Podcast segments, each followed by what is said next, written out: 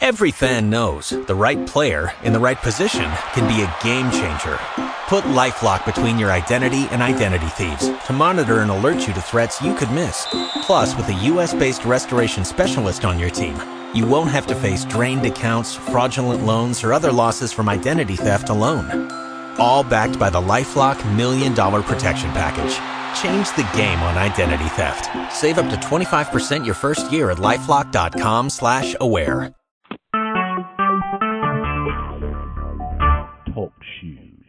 Recorded live. All right, what's good, everybody? Uh, welcome to another episode of uh, the Boxing Bot Podcast, The Movement.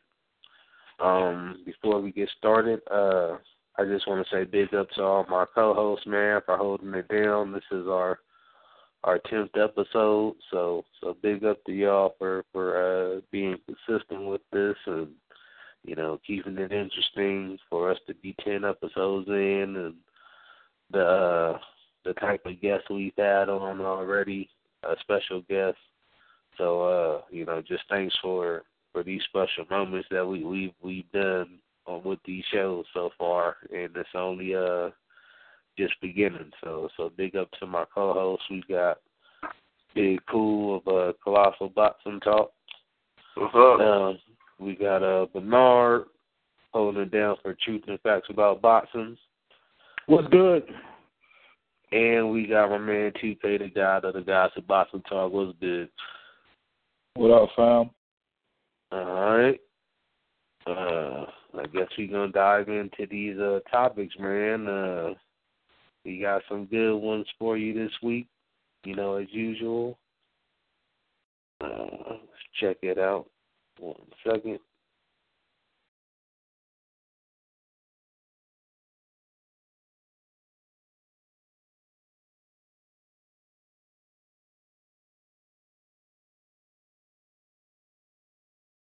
All right. Um. First off, we got uh.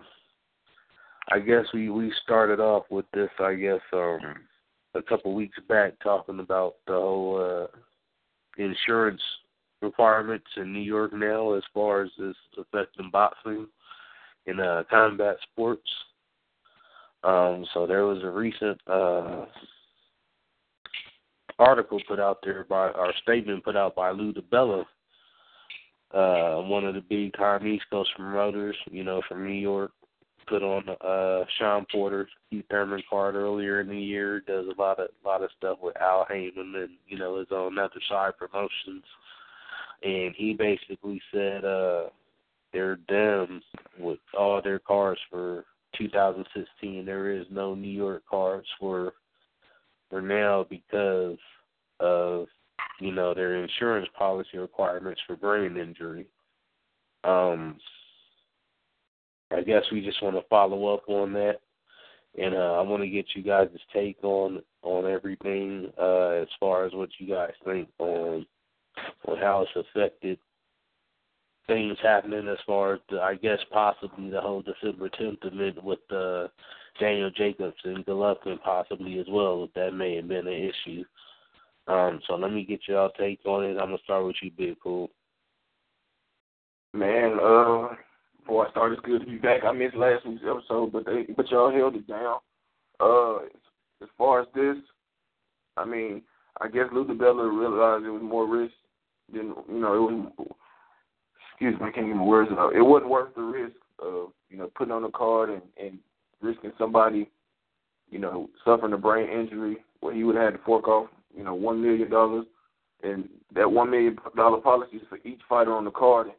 I mean, he got deep pockets, but not that deep, and so he just had to pull the plug on it, which is unfortunate um, because I think her name Heather, Heather Hardy um, and a lot of other New York-based fighters are now in flux and trying to find out, you know, where they're gonna make some their income because they primarily make their money based off fighting New York, where they have big fan bases and with them pulling the plug on fights in New York for the time for the foreseeable future is putting them in, in a tough situation. And I was reading what she said she had to she might have to go back and start delivering books and making phone calls. So that's definitely unfortunate.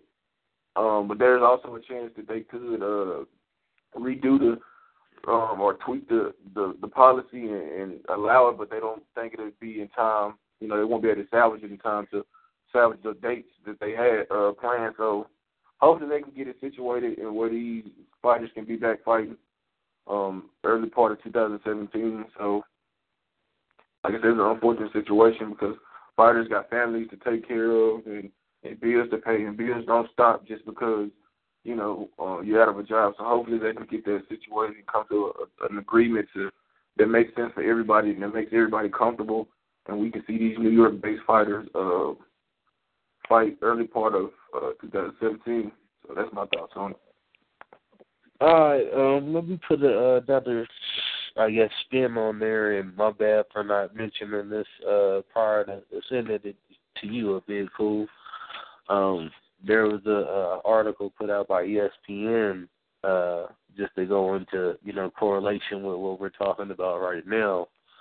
Um, you know, UFC is having their first uh, MMA event in New York, I guess, uh, within the next couple of weeks.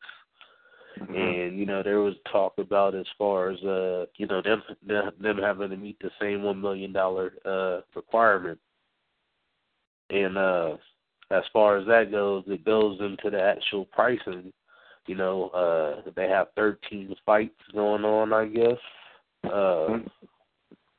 I believe thirteen fights, and they said per fight that policy is a thousand six hundred and seventy five dollars. That's per fight. So it was a yep. total cost of like forty four grand for them to pay that. So do you think with that being said, do you think uh this is something that should still hinder, you know, promoters like Lou Bella from putting on belts or uh or do you think that like do you think he he was uh overblown in in some of his statements about this? Um let me send it over to two K. Um well I don't know uh I don't remember if everybody the entire panel was on the same page back when we talked about this a few episodes back. Um but I remember saying uh to other people that Lou DiBella will probably cancel his his fights from now on. Um, now I'm just waiting on Tom Brown, who is taking over for Dan Goossen uh, in the wake of his death, taking over for uh, on uh, Goossen Tutor Promotions. I'm waiting on him to actually um, come out and say, "Yeah, we canceling our cars too." Then it'll be top rank.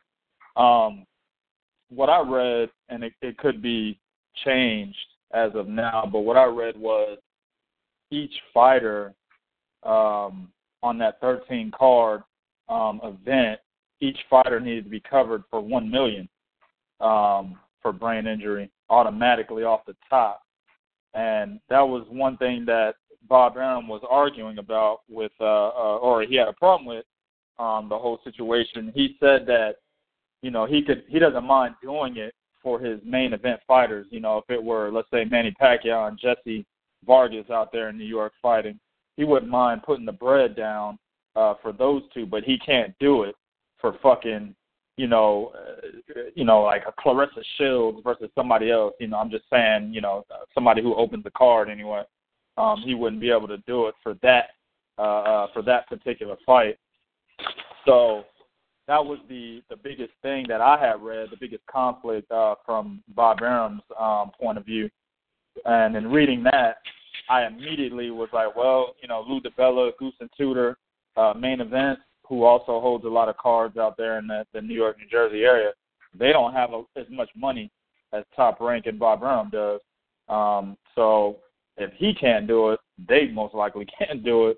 So that's why I had that prediction that, you know, they were going to stop, pretty much start canceling their fucking cards. And like I said, I'm waiting on Tom Brown to to to, to follow pace, man, follow suit, and and and many other uh, uh, promotional companies to follow suit until they can get this resolved.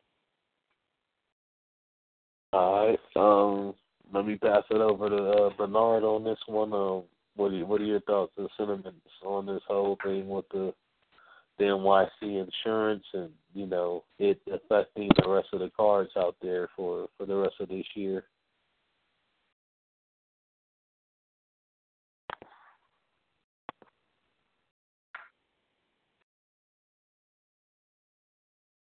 Bernard, you there?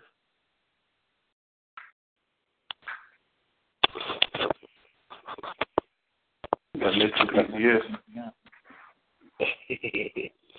Alright, um, I guess we uh pass it on to uh to his partner in crime.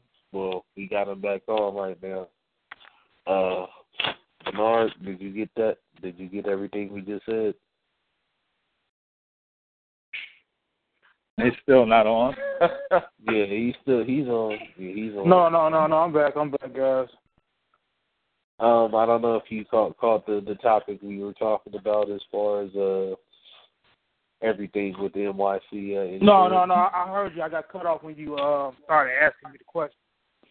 Um, on the last on the last podcast, not this one, but the one we spoke on this earlier. I spoke uh, uh had an extensive. Uh, I spoke when I spoke about it. I spoke a lot on it, but basically, uh, I don't think I I kind of coming from a different perspective on this one right now as I'm looking into it.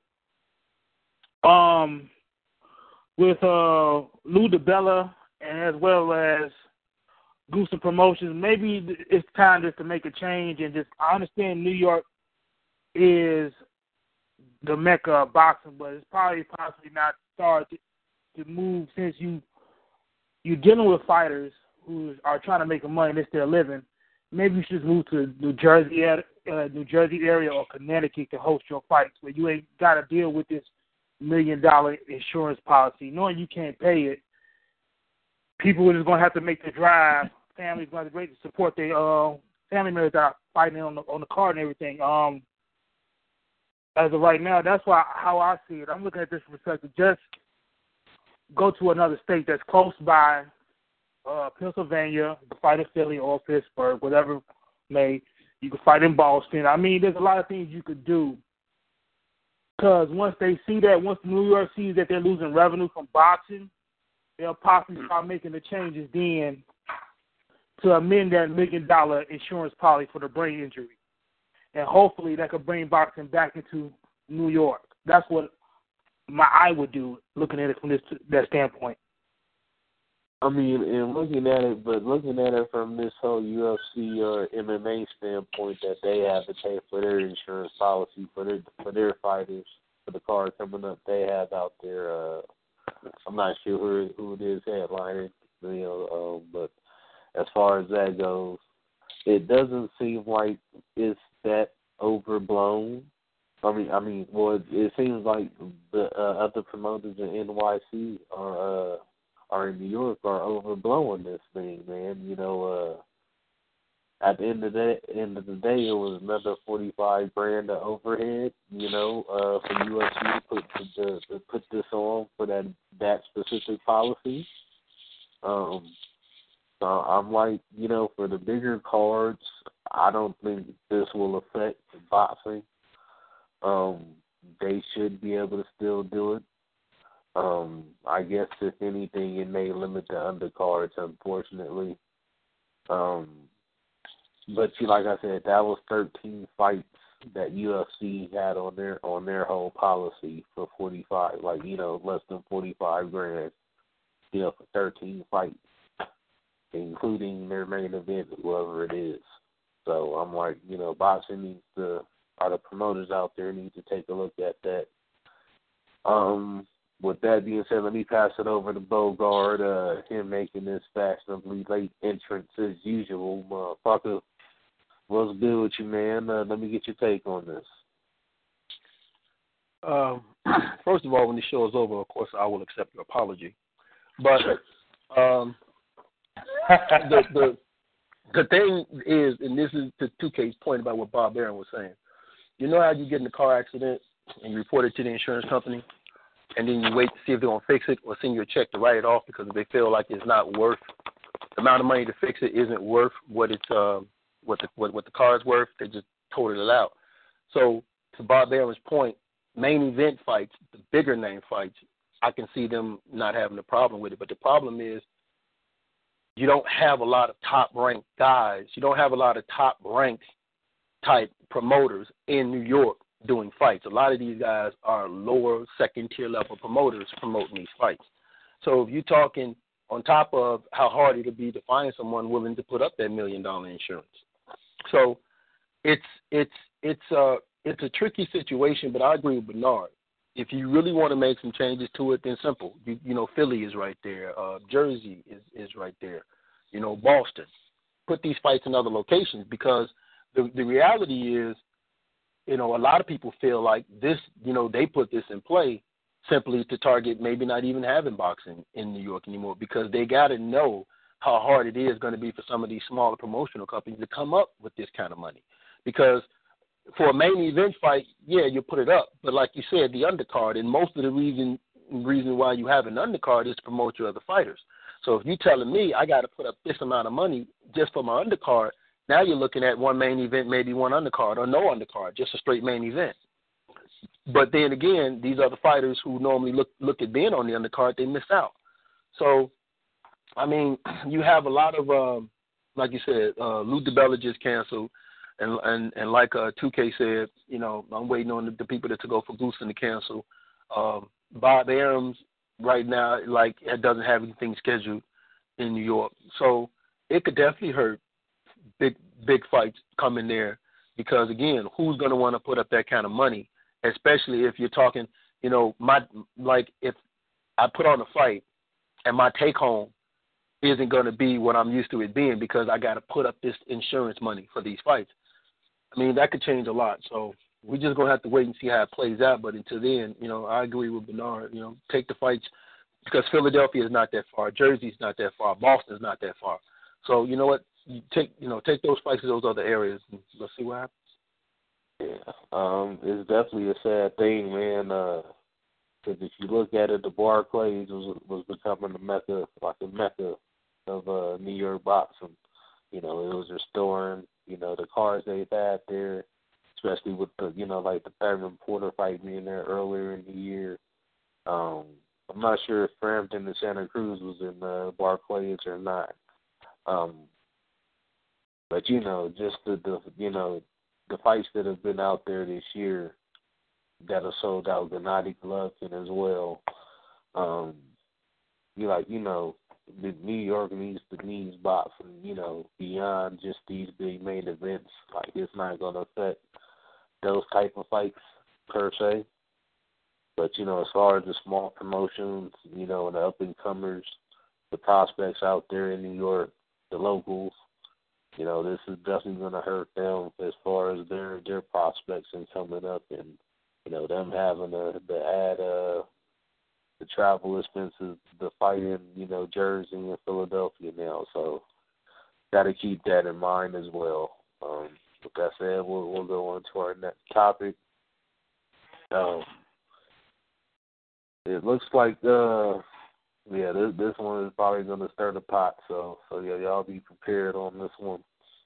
Um, HBO um, and Top Rank came to a uh, an announcement a couple days ago that Terence Crawford will be defending his uh his uh that 140 titles against uh John Molina Jr on December 10th, and I guess this is a fill-in to what was supposed to be the Triple G and Danny Jacobs card in uh, December that was planned for the middleweight title, and this is a replacement bout for that. Um, you know, just to put this interesting spin out there for everybody uh, on the panel to, to to talk about it as well. Um, at the end of the day, you got to think what was done. This is PBC speaking with Top Rank and them coming together on HBO to do a date. So let's keep this in mind as well. Um, Haymon and Bob Arum working together to put this date together. Um, with that said, let me start with uh, 2K on this one.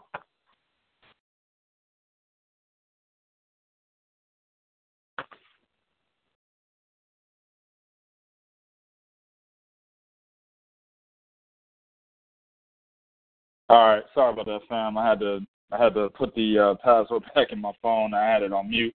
Um, I don't have I have no problem with this with this fight whatsoever. Um, because Terence Crawford just gave us Victor Postol. Now, let's do a little history real quick, uh, revisiting history anyway. A lot of motherfuckers out there were talking about Terence Crawford was scared of Victor Postol before that fight actually was taking place. I remember watching videos from cats that I actually talked to on Google Plus, you know, that I respect. You know, they came out with videos saying, "Oh, Terence Crawford would never fight Victor Postol. He's terrified of him." You know, uh, Victor was calling him out. Terence Crawford's giving out, you know, uh, excuses. I even went and posted the ESPN. Um, I think it was the ESPN interview, but it was a uh, it was an interview with Terence Crawford, but it was written into a, in, in an article, and he specifically said if Victor Postol wants to fight, he will fight him next. I put that on multiple cats videos, and they still denied the fact and still said Terence Crawford was scared no matter what. Well, even though with him being scared, he still gave us a big fight. So uh, I don't have a problem with him fighting John Molina Jr. next. I mean, John Molina Jr. did beat Ruslan Provodnikov, who was a top five fighter in the 140 pound division in his last fight, and he's a former champion, specifically the WBO. Um, so I, I mean, a lot of people are like, well, he, you know, Adrian Broner outboxed the shit out of him. There's no reason, you know, for him to go in there and fight Terence Crawford. Well, there is a small reason. While you're right that Adrian Broner did outbox him, and Terence Crawford is obviously better than Adrian Broner. So you use the associative property A plus B equals Yeah, C, yeah. which usually doesn't fucking work in boxing anyway. But John Molina Jr. is always a dangerous fighter. I mean, we can go back to Mickey Bey, who was dominating him for what, uh, ten rounds or nine rounds. I can't remember how long that fight went, but all I know is he dominated him for the entire fight, and then in the last round, he got knocked the fuck out. You know what I'm saying? So, uh, John Molina Jr. That's a testament to how he's dangerous no matter what or how the fight is going on, um, how it may look at that point in time. Um, so there's that dangerous factor. Plus, John Molina, the way he actually fights um, outside of the Broner fight, that's a different type of style that Terence Crawford has not yet faced. Um, an aggressive power punching type of style. He hasn't he hasn't faced that yet. Um, regardless of the fact that John Molina has pretty much lost the, the majority of his big fights besides the uh, Ruslan Provodnikov fight, it's still a good fight or a good um, style matchup for Terence Crawford, and it's also a nice little, you know, stay busy fight in between Victor Postol and the next big guy that he that he's supposed to fight later. Now, if he fights somebody on John Molina's level after this fight, then I'll have a problem. But the fact that he gave us Victor Postol right before that, I don't have a problem with this. And one more thing before I pass it, I definitely disagree with my man, and I'm gonna shout him out, Tavon. He says that Terence Yeah. Crawford Ah. should have entertained a fight with fucking Amir Imam because Amir Imam came out and and tried to dog Terence Crawford for taking on this fight with John Molina. Let me just say something, bro. Amir Imam got his motherfucking ass stretched against Adrian Granados, who's getting ready to fight uh Adrian Broner next, right? He got he he got pretty much um the blueprint made out on him against uh Maldonado. I can't remember his first name, but Maldonado. Blueprint was there in that fight right before the fucking Adrian Granados fight. Amir Imam is still a fucking prospect, okay? The guy that he fought last, his record was 16 and 19, okay? So how the fuck is he gonna come out and say, yeah, you know, you fighting bums, scared to fight real niggas like me? How the fuck you gonna say that, bruh? And you got stretched by a fucking prospect, okay? You actually gave this motherfucker a name, a, a, his name credibility to the point where he's in a fucking fight with Adrian Broner now because you couldn't beat him. You still need to show us that you can beat guys like Frankie Gomez and Mauricio Herrera, motherfuckers like that, before you start bumping off at the guns of Terence Crawford. So this is a good, this is a decent fight, man. I have a problem with it. But if you fight somebody of this caliber next, that's when I have a problem. All right, uh, I'm gonna pass it over to uh, Big Cool. You know, let me get your thoughts on this one. Uh, is this uh, yeah? Let me yeah. What are your thoughts on this on this fight card happening in, uh, on December 10th? Man, HBO putting this together, and uh, you know the whole PBC and Top Rank aspect, you know, coming together. Um, I don't love the fight, but I understand it, and it's just good news, potential good news, because you get top rank and Al Haymon or Bob Arum and Al Haymon working together, that only means good news for boxing. and boxing fans. So I expect Molina to bring it. Um, he's gonna apply the pressure, try to make it an exciting fight, and lose. But you know Crawford deserves a fight like this. He has he did fight Postol and dominate him. So I'm not I'm not thrilled with the fight, but I'm not mad at it because I'm focusing on the long term goal, and, and that's Al Haymon and Arum working together, producing you know great fights um, that we're used to getting from them a few years back. So I don't have too many thoughts on the fight. It's a good fight. Uh, it's good to see Bud fighting more because he's young. He needs to be fighting two, three times a year. You know, I can say he'll win this fight. Hopefully, he fight again. Uh, fight top quality guys in his next era, preferably a Felix Diaz. Um, yeah, you know that was pretty interesting as well. Uh, that that was something that you know. With that being said, the PBC and uh, Top Rank coming together, that Diaz fight was definitely something that was plausible here. I think you know, especially considering the dates. You know, Diaz had something you know, was planning on fighting on December 10th as well, and was you know interested in entertaining the date with it being open for Crawford now. Um, let me get a uh, Bo's take on this one, man. What do you think about that one not being taken? Uh, that fight not taking place instead of what fight, uh, what fight not taking place? Felix, Felix Diaz instead of uh, Oh. John Molina Jr. I forgot Oh, okay. about that fight. Damn. Yeah, uh, it would have been. Shut up, nigga. I'm talking. It would have been. Um, it would have been good. Mama, just wait, wait till after the podcast. I'm gonna beat your ass, bro. He's about to give you his address.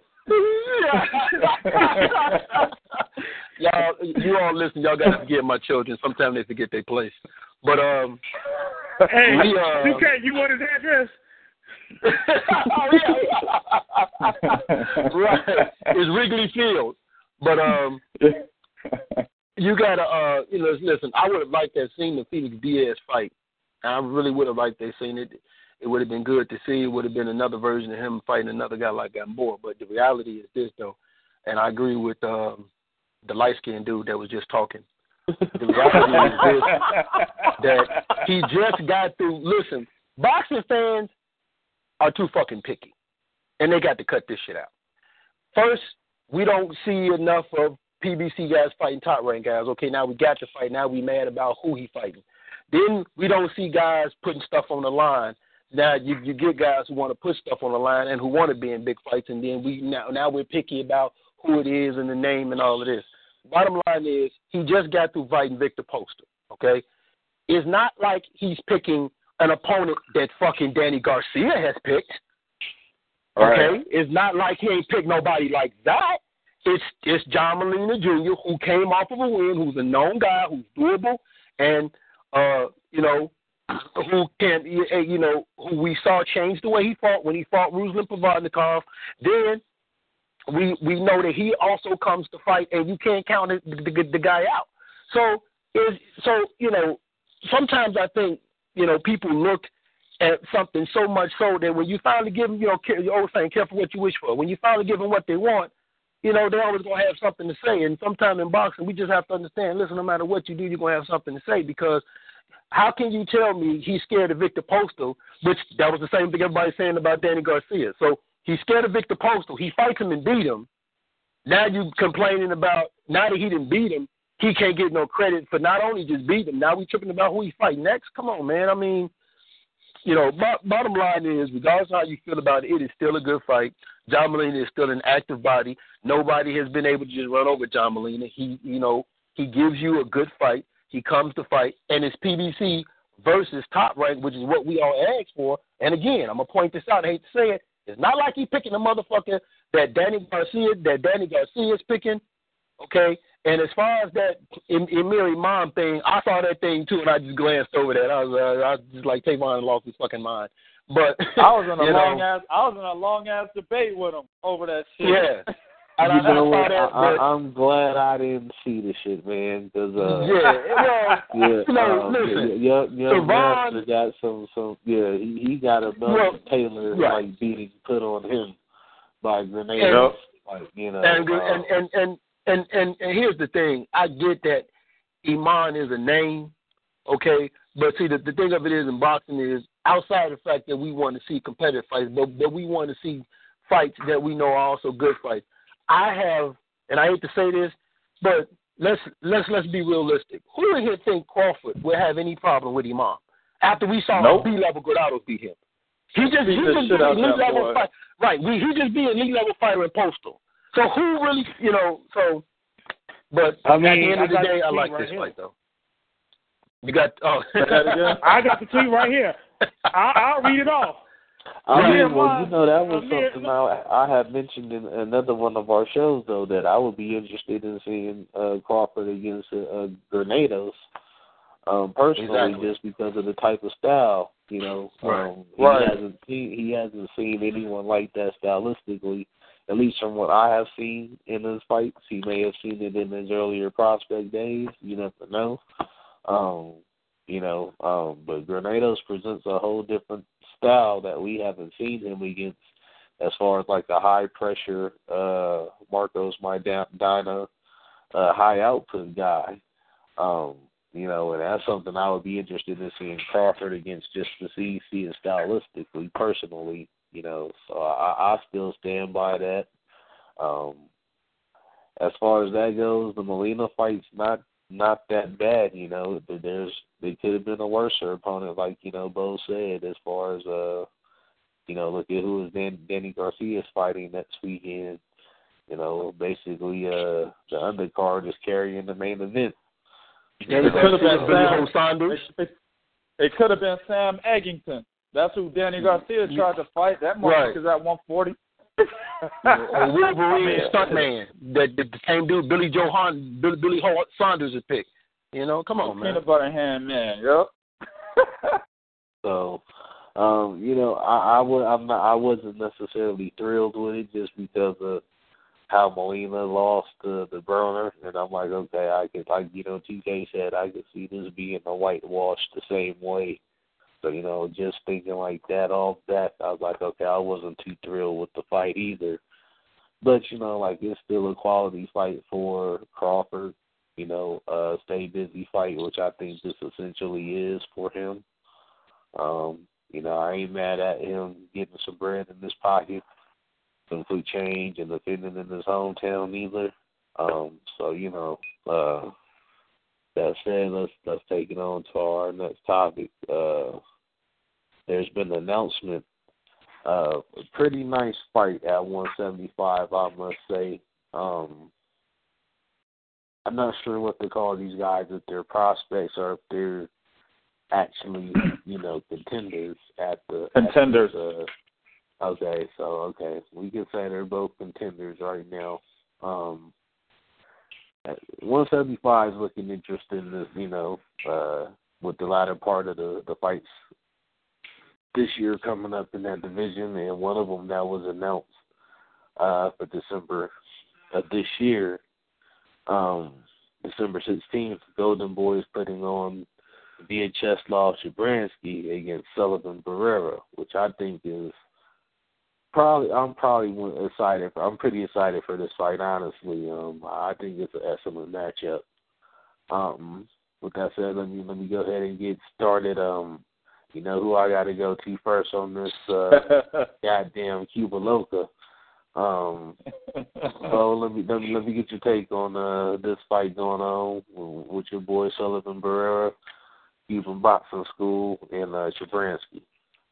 Um, first off, let me just say, a todos mis compañeros de escucharme, por favor, olvidarme porque yo tengo grosso mucho de mi país, pero yo necesito hablar la verdad. Look, I got to tell the truth here. Although I like this fight, it's a good fight. Uh, Sullivan Barrera, he actually changed trainers. He left Abel Sanchez. He's down there in Miami with Rigo and all them boys down there.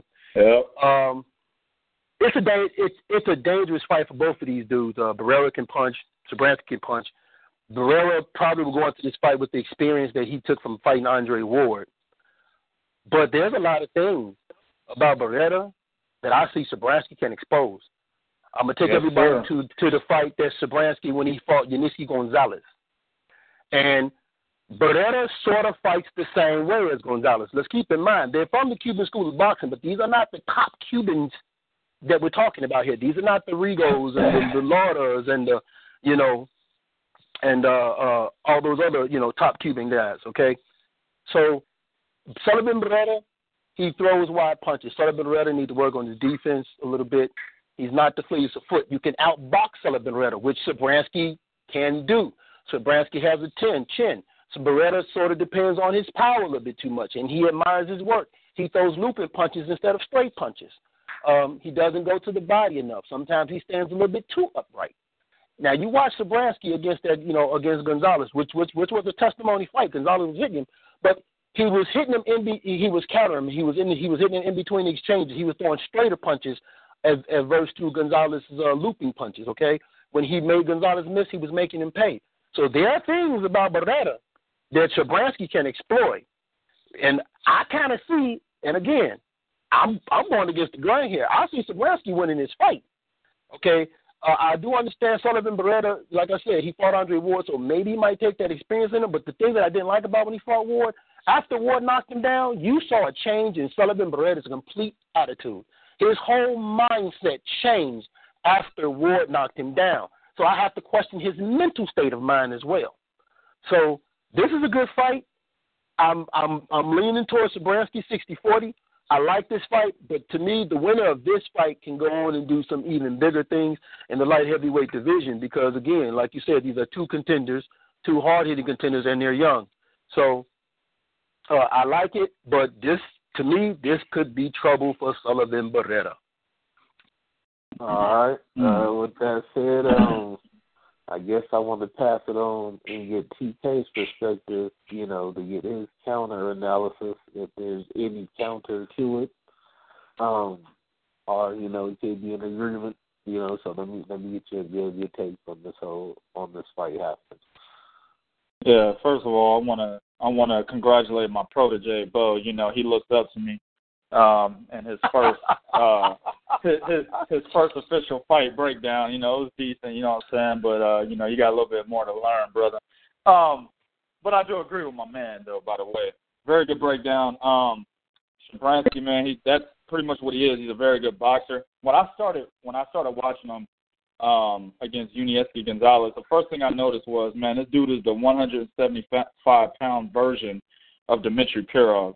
I mean, he looks almost identical to Dmitry Pirog as far as how the basic um his basic abilities are in the ring and how he's able to um show that against his opponents. Only difference is one's from Russia, one's from the Ukraine. It's really the only difference. Dmitry Pirog has better footwork because he's a smaller guy, he has a lighter weight. Um, my man sets everything up with the jab, man. I mean, everything he throws, it is set up behind the jab. Um, he destroys his opponents with combination punching. Um, there isn't one big glaring punch in his arsenal where I can say um, that's his money punch. His biggest thing is he likes to get get his opponents up against the ropes, and then he actually will throw combinations while they're on the ropes. Against Yuniesky Gonzalez, he was tagging the shit out that boy in the first half of that fight up against the ropes. I guess his money punch would be the jab because he actually sets everything up with that. But his his go-to thing is to throw combinations while he's got opponents up against the ropes. Um, only problem is, man, he has below average footwork, as I, as I alluded to earlier. Uh, while he isn't a plotter, he's not a, a stagnant fighter. He does stand directly in front of his opponent.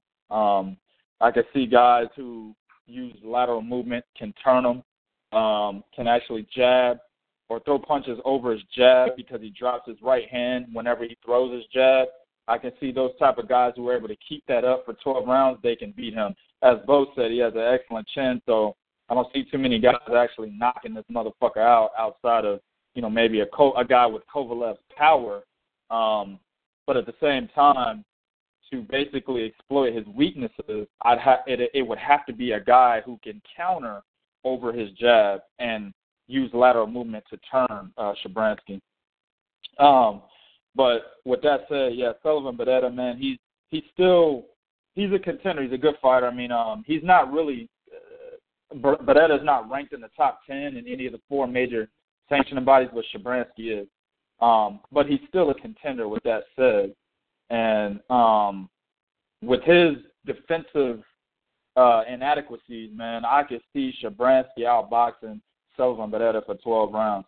Now, with this move over to uh, what's what's his name, Bo? Um, the training team team that he's with uh, that Rigo has. I can't never remember his name. Pedro Diaz. Um, yeah, Pedro Diaz. Thank you. Pedro So Diaz. Pedro Diaz, right? Pedro Diaz is going to teach him how to use his jab, how to utilize lateral movement, how to move his fucking head.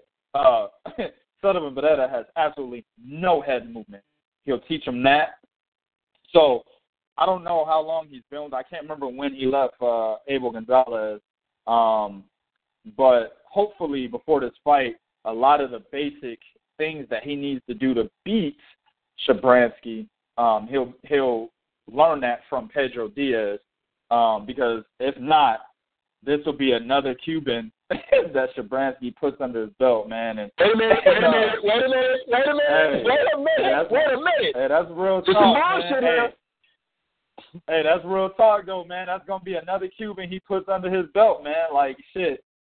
But that is supposed to be in there getting revenge for Yuniesky Gonzalez, who at one time was seen as a as the next motherfucker because he was robbed against Jean Pascal. But then he goes in there and looks stupid against Shabranskyy, so now he's off the map. You know what I'm saying? That motherfucker, we don't even, who is Yuniesky Gonzalez? I don't even know who the fuck that is anymore. That motherfucker off the map. Hey, you know what? That's But a now- good point because I because I don't know who the fuck Abel Gonzalez is. I know Abel Sanchez, but who the fuck is Abel Gonzalez? yeah, but but see, Sullivan Barrera has taken his spot now. Okay, so he needs to get that revenge for Yuniesky Gonzalez and put another Cuban name in the damn in the in the 175 pound division, man. So we'll see, we'll see what happens. Good fight. Can't wait to see it. All right. Um. With that said, I'll go ahead and pass it on to Bernard. Uh, what, what's your thoughts on this fight, brother? Uh, you know, in in, in a, a crowded, well, a 175 division that has some interesting fights that can be made. This is definitely a good one. Um, let me get your take on what this this fight means as far as placement and and how do they how do they stack against you know, the top echelon guys after this fight. Um, let me get your take on that, Bernard.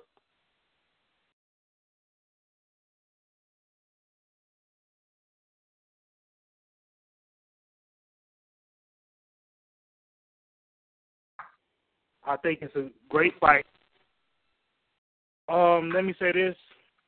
I'm gonna say this is a great fight for both fighters. Uh, definitely for um, Sullivan Barrera to, after he came off a loss from Andre Ward to get another possibly another uh, top contender. I will um, basically whoever wins, I would hope they get a shot at possibly the winner of Kovalev and Ward or even a shot at um at Johnny Stevenson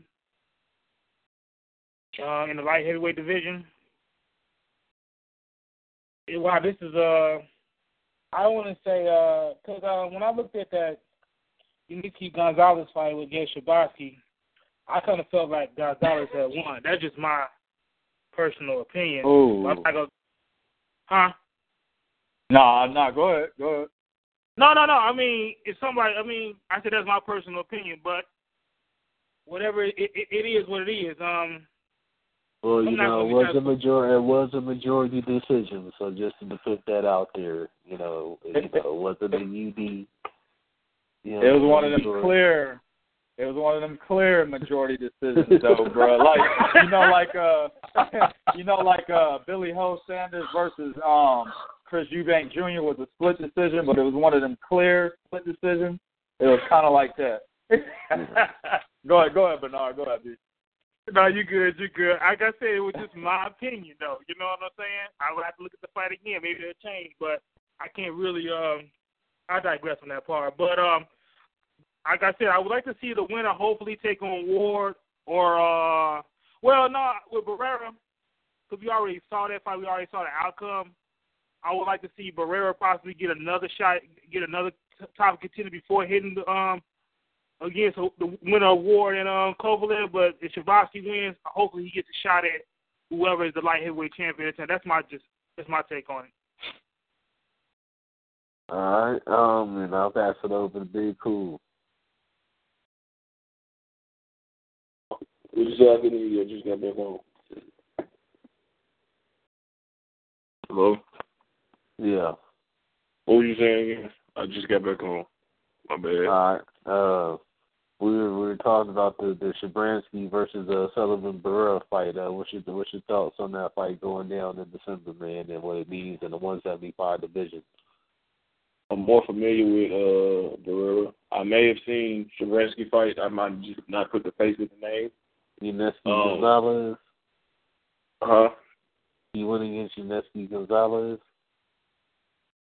Oh, okay, okay. What uh, um I mean Barrera he's not, he's a good fighter.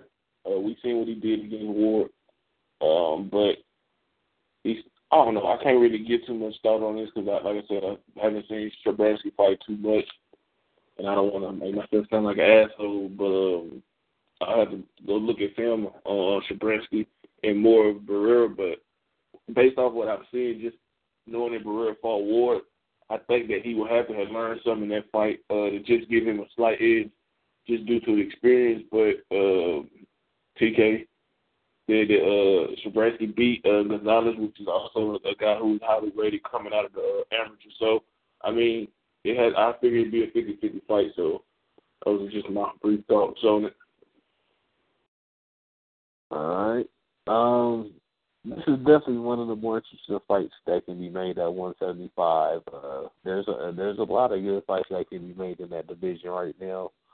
Um, I won't say it's super deep, but um, like within that top ten, like yeah, there, there's definitely a whole lot that could that could be happening. Um, so I definitely like this fight and how it helps shape the division. Um, with that said, early on, um, you know, um,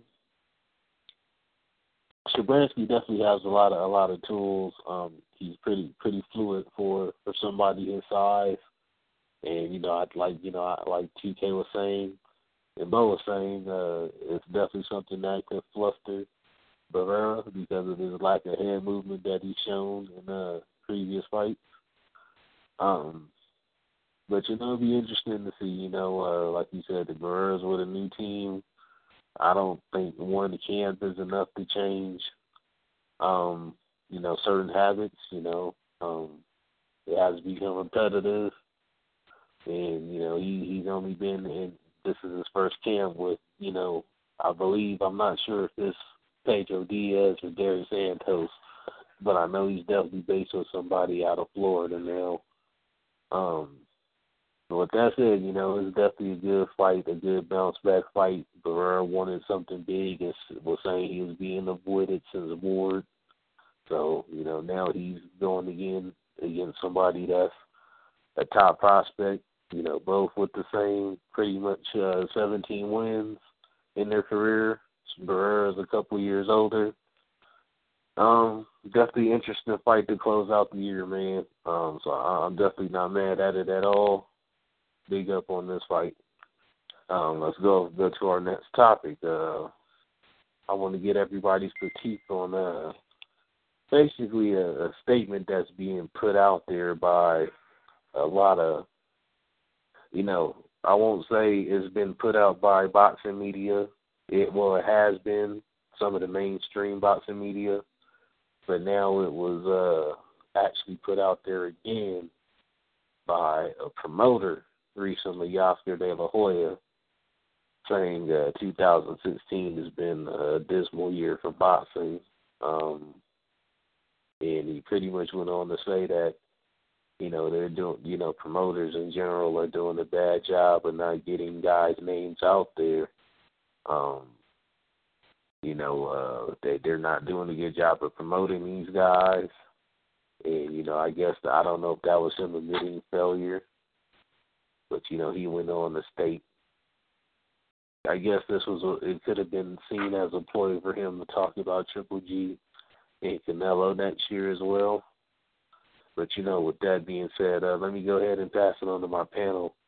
Um, let me start off with Bo because um, you had some interesting thoughts about this before, as far as this being said, and uh, as far as uh, you know, the boxers not being promoted in uh during you know the the Pacquiao Mayweather era, you know, outside of those two. So I, I wanted to get your take on this first. Well, the reality is what Oscar is saying is total 100%, 100%, in my opinion, complete bullshit. And let me tell you why. and whatever failures happened in 2000, 2016, we can lay it at Oscar De La Hoya's feet. Oscar De La Hoya, upon Floyd Mayweather's retirement, wrote this long eulogy about how it was the worst era in boxing, how Canelo was going to guide us into a whole new era of boxing, and 2016 was going to be great without Floyd. So if you're telling me it's the worst, then guess what, Oscar? That means you didn't fulfill your fucking promise of making 2016 great with Canelo Alvarez, did you? Also, at the same time, when you had fights like um, we had Leo Santa Cruz and Carl Frampton, we had um, Thurman versus Porter. Um, you know, we had a lot of a lot of good fights. We we, we just saw Robert Easter Jr. take on Richard Coleman. Um, uh, you know, we got fights. We we we got a fight coming up right now with Andre Ward and and and um and uh Kovalev. Okay. Then now we just got the December tenth call. There was a lot of good fights that took place. Now, if one wants to make the argument, okay, well, we didn't see a lot of the bigger name fights, like uh, you know, Miguel Cotto didn't fight this year, uh, Marquez didn't fight this year, um, you know, so uh, oh yeah, you know, Timothy, I, I think yeah, Timothy Bradley and uh, Manny Pacquiao happened uh, earlier this year. So for Oscar De La Hoya to say 2016 was the worst year, yeah, that that that rubbed me and bugged me the wrong way. The problem was, did we see the fight we wanted to see? And if that's what you're basing it off of, then that's the wrong thought process as far as I'm concerned. Because uh, although some people say, well, people feel like one fight make a year, like when Floyd Mayweather beat Manny Pacquiao, you got people there to tell you 2015 was a horrible year, just based solely based off that fight. So um, I didn't like the statement that Oscar De La Hoya made. I don't, you know, I, I don't like the the fact that you have other people going along with that because the the reality is, if you look at a lot of guys we never heard of, a, a lot of fights that took place with guys that we probably, you know, wouldn't have been able to talk about that wasn't getting shine. I'm gonna say this again. I say it all the time. A lot of these guys weren't getting no shine on HBO. Okay, so during the Floyd Mayweather Manny Pacquiao era, instead of these guys being promoted and getting their shine, we was focused on one fight. So a lot of guys got left out in the cold. Well, this year in 2016, like you know, like we said, you got Robert Hurd. You know, we we we we, we seen Robert Hurd come uh, coming of age. We saw Robert Easter Jr. come of age. Okay, uh, Granados, you know, coming of age. Uh, Oscar Valdez coming of age. Uh, Jessie Vargas coming of age. So you know, you got a lot of Charlo brothers. So you got a lot of guys that's getting some shine, and we're seeing, you know, we've seen them come through, and we're seeing what they made of. So to me, 2016 wasn't a bad year. 2016 was a now was it a great year? No, but it was a decent year. It's not one where I can look at it and say, oh, it was horrible. No, and then now, we, and we still got more fights to go. So it was a bad comment. But if Oscar De La Hoya feels that way, again, I'm laying it at your feet because you told all of us last year, September, October, that that was going to change under your helm and reign with Canelo Alvarez, and it didn't. So if that's how you feel, that means you didn't fulfill your promise. So as far as him saying, "Hey, get these guys, that guys out there, let's get these guys promoted," and all these things, let's keep one thing in mind. Um, a lot of fighters like Andre Ward fought Sullivan Barrera. ESPN didn't even cover that damn fight. Okay. Um, you got you got a lot of fights that we know personally from talking talking about them that a lot of these, you know, uh, if it wasn't for social media, nobody would be talking about it. Because a lot of fights that we're talking about didn't get covered by some of the more mainstream media type guys. Because the mainstream media guys are only interested in one or two freaking names. Okay? So if you want to tell me, oh, well, you know, they're not being promoted right or things of that nature, okay, fine. But who's at fault for them not being promoted right? Because again, when Thurman versus Porter took place, okay, I got all my information from mainstream media. All right, uh, ESPN as little as they wanted to, cover as little about certain fights as they want to cover, along with a lot of other major media outlets. So, you know, I disagree totally 100%. But again, if Oscar feels that way, then it's your fault because the fight everybody wanted to see, you didn't let happen on two occasions.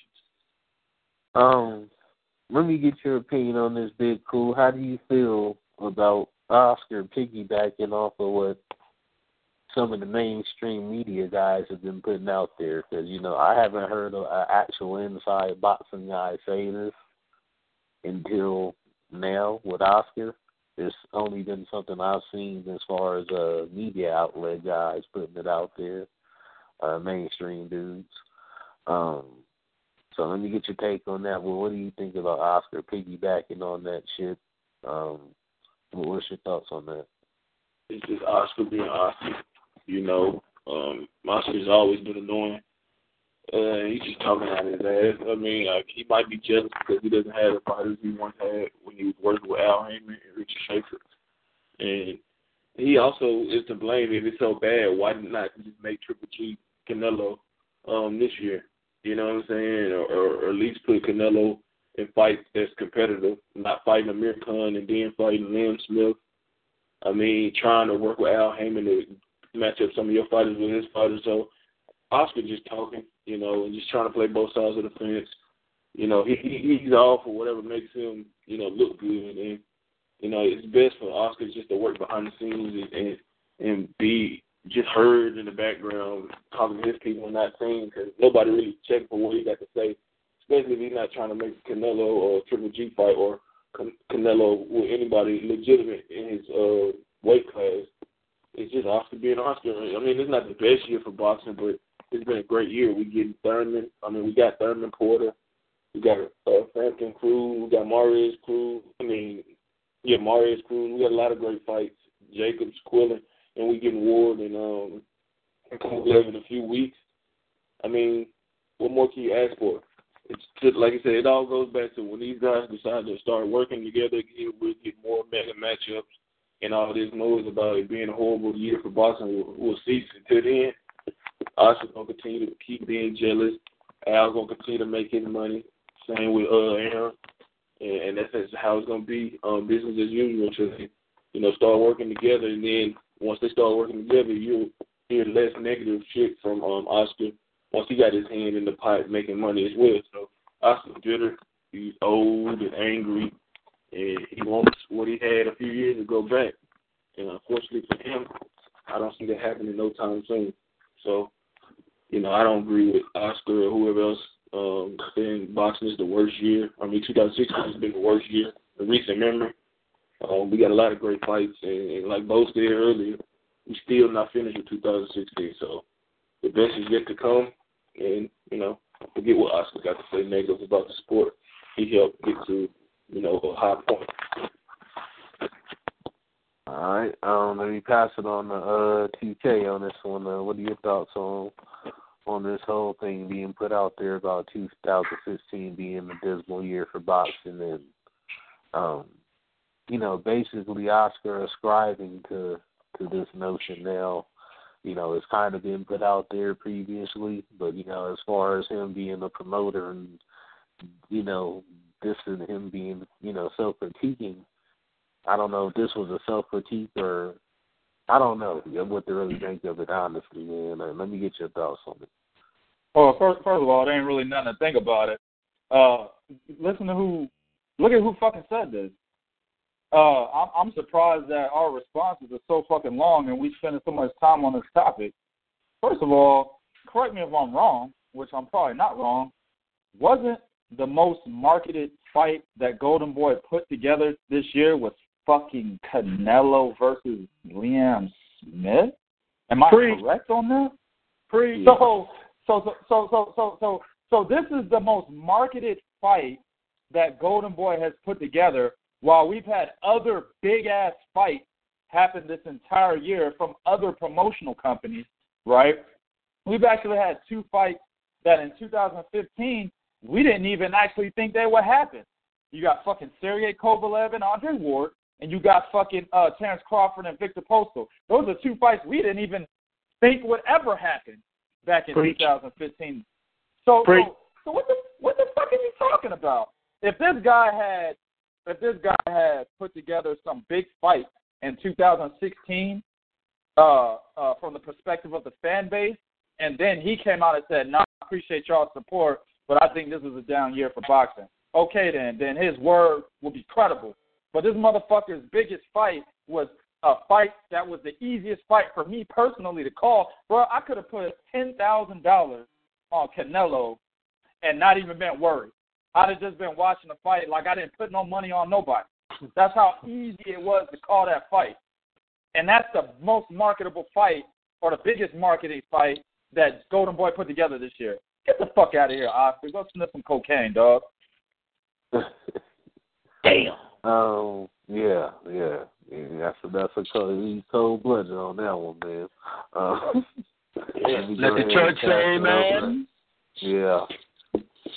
Twan, I ain't saying none of that. We we gonna go ahead and pass it over to to Bernard to get get his take on this whole situation and why you think the media has put that out there, man. Like, what? Why is it that they they've actually tried to play on and harp on this and ma- make this? You, you know what? point? I actually was going to speak on this. I'm going to speak on this later on in the final blow. Because I got a lot of things to say. Okay, okay, cool, on- cool. So But I will say definitely, this, I I understand if you want to reserve. So Yeah, yeah, but I want to say one thing.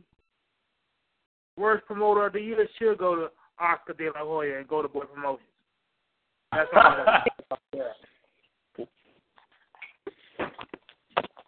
I want to mind you, they are putting on the uh Shabranskyy and Barrera fight. So that that Oh, that's on, probably on, the hold that's I mean, their best we- fight hey. this year, in my opinion. But that's not that's not their most on. That's not Okay. that's not their most market hold on, brother. That's not their most marketed fight though. No, but That's that, their that's best that's matchup. their best matchup. That's their best matchup Right. this year. I'm just saying that you know, with, you know.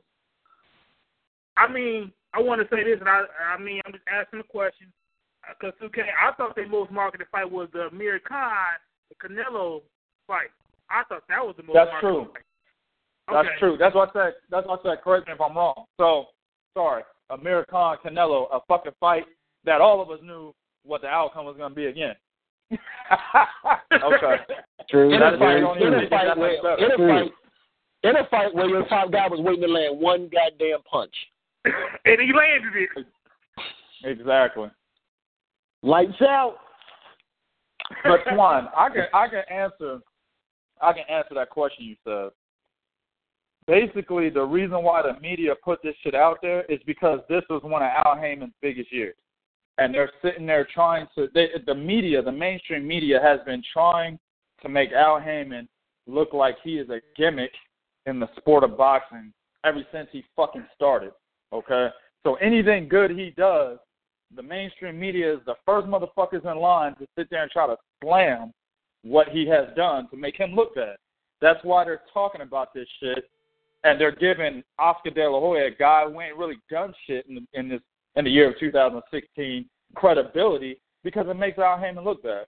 Now I'm not no big ass diehard Al Haymon supporter, but what I do, I don't support any entity in boxing 100%. You know, I see everybody equal. But what I do support is the fact that I'm able to turn my motherfucking television on, you know what I'm saying, and, you know, go to channel three and watch boxing. You know what I'm saying? That's what I do support. And it just seems to me that the mainstream media, they don't support anything Al Haymon is doing, regardless of the fact that what he is doing is making boxing, uh, it's, it's putting it more in the spotlight. It's giving people who don't really watch the sport an opportunity to see it on regular television. And that's what he's done. He's put good fights together in 2016 on regular fucking television, man. You can't beat that. But that's what the media tries to do. They try to shit on anything good that Al Haymon has done. That's why they're that's why they're talking about it. You know, to, to Um, piggyback off what 2K said, when the article came out by Dan Rafael about Showtime's fight lineup, there was a small sentence where it said in association with PBC. That was the most notoriety he fucking gave it. But then we we as it turns out, we heard that they might put um one of those fights, I think it's Garcia and Thurman, on CBS. Dan Rafael didn't write shit about that. Nothing. We heard nothing about that part from him. Nope. Yeah.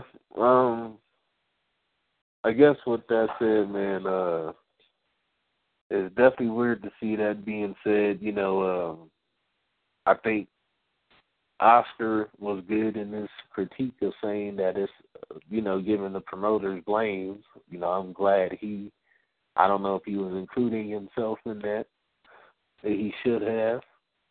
You know, um, but him putting it on, on on the promoters, you know, and them not necessarily uh you know, it's not even the promoters, you know, we'll, we'll say the networks. The networks were actually big on hyping those two fighters at that time as well, as far as Mayweather and Pacquiao, and not really promoting others are marketing as much uh, others as they would have in previous uh, eras of boxing. Um, so you know, um, I think one thing that media needs to be responsible in doing, these mainstream guys were saying 2016 has been a, a dismal year. You need to put out the full the full spectrum of why. You know, it hasn't been because of your disdain for PBC and their uh, activity of 2015. You know, it's had a lot more to do with the the budgets that other entities are dealing with. You know, and you you haven't pointed that out enough. You know, if that's if there's a reason for 2016 being dismal, point out uh you know you want to point out mismatches with one entity, you need to point them out with all of them you know, uh the discrepancies that, you know, in budgets that uh you know, limit the matchups we've been been able to see on some of these networks. You know, you need to point out all of those things and, you know, um I guess that's one of the reasons why I got into what we're doing. You know, especially the writing part, because this, you know, these are things that I get to address, you know, in my articles personally. So, you know, with that said, man, uh I definitely cannot agree 2016's been a good year for boxing for me personally, you know. Um I, I've seen a lot of fights I've wanted to see, you know, covering fights personally. Um, you know, I've been I've been satisfied, you know, especially with what's coming up with the latter part of the year with the you know, Kovalev and Ward in a couple weeks. Uh, we got Lomachenko Walters. Um, you know, we we just got a lot of good stuff coming up, man. So, you know, I'm I'm I'm I'm happy with 2016, and you know, we can go ahead and take it on to our our next topic, man, which is going to be a pretty interesting one. you know, we talk all things boxing here. You know, we just put that out there. We we don't uh stray away from any topics. You know, with that said, we got a good topic here. Stephen Espinoza of Showtime. Uh, he put out a statement recently saying, uh, you know, in 2017, he he's interested in bringing, um, you know, some women's boxing to their network on Showtime. You know, with fighters like Heather Hardy and Amanda Serrano. Um, with that said, you know, let me pass it on to TK. Um, he, he's an avid fan of women's boxing. You know, I am as well. I like watching it, especially Amanda Serrano. I'm a huge fan of hers. Um, let me pass it on to TK, man. Let me get your thoughts on that Espinoza statement. I think it's good, man. Um, having um, um, we're talking about women's boxing, right? I'm sorry.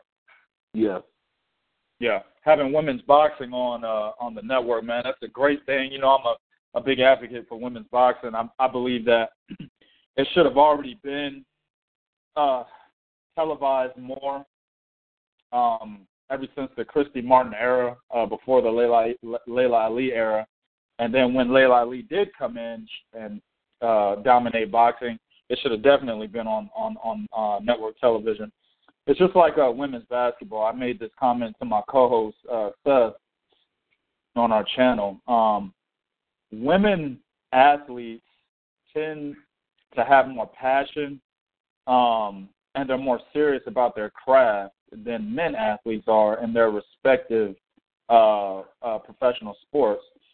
uh, for instance, women's basketball, um, they play their fucking hearts out as if they haven't even made the WNBA yet.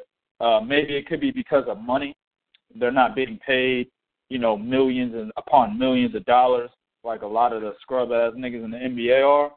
But you know, I think I think there's only like four women in W in the WNBA that get paid over one million dollars. The rest of them are getting salaries like like myself, um, where I work at. So, I mean, they play their hearts out. And the same thing with boxing, they fight their hearts out. Um, they're in there giving it their all in front of like ten people. you know what I'm saying? And and the best fighters in women's boxing, like Cecilia Braekhus, um, you know, Mia St. John at one time. You yeah, Laila Ali, yeah, and Sophie Mathis. Um, yeah, my girl that just went to the UFC. I got a brain fart right now. Holly Holm. She was a, a I think she was a two divisional champion at one point in time. I mean, fighters like this, you know, who who have dominated boxing and Wolfe, you know, they're fighting in front of ten, twenty fucking people, man. It's it's it's an overdue situation. Um, and they need to get that they they need to get it under wraps. So Showtime I think is the right network to do it, man. They they've already um they've already kind of taken a hold of the uh the boxing world as far as network network uh uh, uh resources have have come into play. They're better than HBO. Um so I think they're the right network to do it. As far as also one more thing, as far as uh, Roc Nation and main event, uh, putting the Kovalev and uh, Sergey Kovalev and Andre Ward fight together, and then letting Claressa Shields open. I don't think that fight is televised, but no, if they were not. to tele, yeah, if they were that, to that, tele- was, that that was a good thing. That that was actually something I had mentioned on on our, our show last week. Um, that that was one of the things I was disappointed about was that it's not televised. You know, on, on the televised televised part of the uh, card. Right, right. I remember. If they would have televised that, that would have been a great start for what Stephen Espinoza wants to do for Showtime. And I mean, it, I, I it's, like I said, it's something that's overdue, and I, I hope I hope he goes through what he says, man. All right. Um, let me go ahead and uh, pass it on to, to Bernard on this one. Uh, what's your thoughts on uh, women's boxing being brought to the networks? Um, you know, we had a, a mega event. Well, I won't say mega event, but I'll say we'll have we had a Heather Hardy, you know, televised on, you know, regular television earlier in the year. You know, um, post I, I want to say it was the Spence card in New York uh, where she was televised afterwards. Um, yeah, I, I, so, remember, I don't know, remember the main event. Yeah, but I remember the fight. Yeah, I know what you're talking about. Yeah. So she got exposed. So she got exposure during the Olympics, right? Heather Hardy, no. Uh, she she's been on a couple of PBC cards. Uh, you know, I seen her at the at the Shawn Porter and Keith Thurman fight. She fought on that card as well. Um, against one of one of my homegirls out here from Denver, uh, Christy Simmons. Uh, you know, I, I watched that fight personally. Um, Okay. but Hardy's been uh been promoted by Lou DiBella pretty hard. Um uh well probably one of the the bigger names up and coming or I guess prospects coming up in women's boxing. Um, not a titleist yet, but she's definitely well promoted with Lou DiBella right now. and she has the potential to become a um, titleist. Um, I think it's a great thing, more exposure for those that, like me, I'm not really familiar with all the female boxers. I'm hearing names here and there, so I got to go back and do my research, which I had no problem doing. But I think it's a great thing because I support all things boxing. Uh, women boxing is good for the sport. It's a good thing. Um, you know what? I'm gonna say this for those young girls that like boxing and up and coming, they'll get to see potential um, female role models they can look up to if they decide to go into the sport as well. So I think that's a great thing in that aspect. Um, the exposure, of course, Showtime. I think it's a good thing for them. That brings another, possibly bring more fans to their channel as well. And um, as uh, with that being said, it's nothing else, man. I, I can't think of nothing else. Um, I think it's a great thing, though. Yeah, I'm definitely glad you brought up that uh point as well about uh about as far as bringing some some new fans. Uh, you know, women's fans are huge. That they're huge fans in uh, MMA. So actually televising women's boxing, you know, you may bring in their their segment or that sector into the fan base a little bit more. Um, Oh, I I want to get your partner. I want to go ahead, go ahead, Bernard. And I I'll wanted to say something else. I apologize for this. Um, if you understand, Stephen Evans also does work with Showtime, but let's not forget Showtime is on the Viacom that also, which is the uh, the owner of CBS as well. So there's a possible chance if that women's boxing may be on um, CBS as well. As pretty much, I would say after possibly after the football season, but let's look to see that because it is being brought on Showtime right now. Let's see if it's going to um, move to another network as well as uh, CBS. So I think that's a good thing. A good thing we can look forward to as well. All right. Uh, you also brought up another point as well as about uh, you know, uh, women having role models or you know, little girls having role models as far as uh, boxing. Um, I Mhm. wanted to get your partner in crime's uh, perspective on this because you know he has a, a young daughter himself that's taking a keen interest and liking to the sport of boxing. So I know you probably have some interesting thoughts on uh, as far as what Espinoza said, with bringing that on to the networks. Uh, man, I I think it's a great idea. Listen, um, and 2K said it earlier. You know, the the future of of women boxing, um, you know, is something that we all have been waiting to see come up and arise. During the Christy Martin era, although it was, you know, it was good for women's boxing, but if it wasn't Christy Martin, then nobody else, you know, got no shine. Same thing with Layla uh, Laila Ali. Nobody else got no shine. You know, I'm hoping that um, uh, Chris, uh, I mean uh, Shields can change all that because you know Cecilia Braekhus, like I said, she fought in her home country. Nine thousand people came out to watch her. She put on a great show, and from that, you know, we should have been like something should have been done to where people can look at it and say, man, listen, this woman just set a you know set a record over in MMA. You got women fighting over MMA is being main evented in some cases, and some of them are being like right up underneath the undercard as co-main events. How come boxing, you know, isn't doing something like that? So I definitely think it's a good move. The future of boxing, of course, is my daughter, but uh, I definitely think it's a good move. Um, uh, my daughter has, has she has been influenced by that. By the way, she she was we sat and we watched Cecilia Braekhus's. Uh, we uh, we watched um, Andre Ward. She actually went to the Andre Ward fight when he fought Sullivan Beretta. Um, you know, we watched the Olympics together. So you have um, the the chance and opportunity to really make an impression on younger generation type uh, type people. And 2K says something that's, that's very very good also. The thing about women athletes, they are fundamentally sound. They are more fundamentally sound sometimes than men. When you when I watch the Yeah. WNBA, when I watch the WNBA, they do a basic down pass, a basic bounce pass. They don't try to get all fancy and, and you know and, and, and all of that stuff and and it goes wrong. They stay fundamentally Exactly. sound. Look, look at look You at know? their shooting, com- their outside shooting percentages compared to men Right. in the NBA. You know, Well, like not not just that. Look at their pick and roll. Their pick and roll is perfect. You know, they get perfect pick and roll. They create space very, very beautifully. Then you watch fighters like you said. You watch Claressa Shields. You watch Cecilia Braekhus.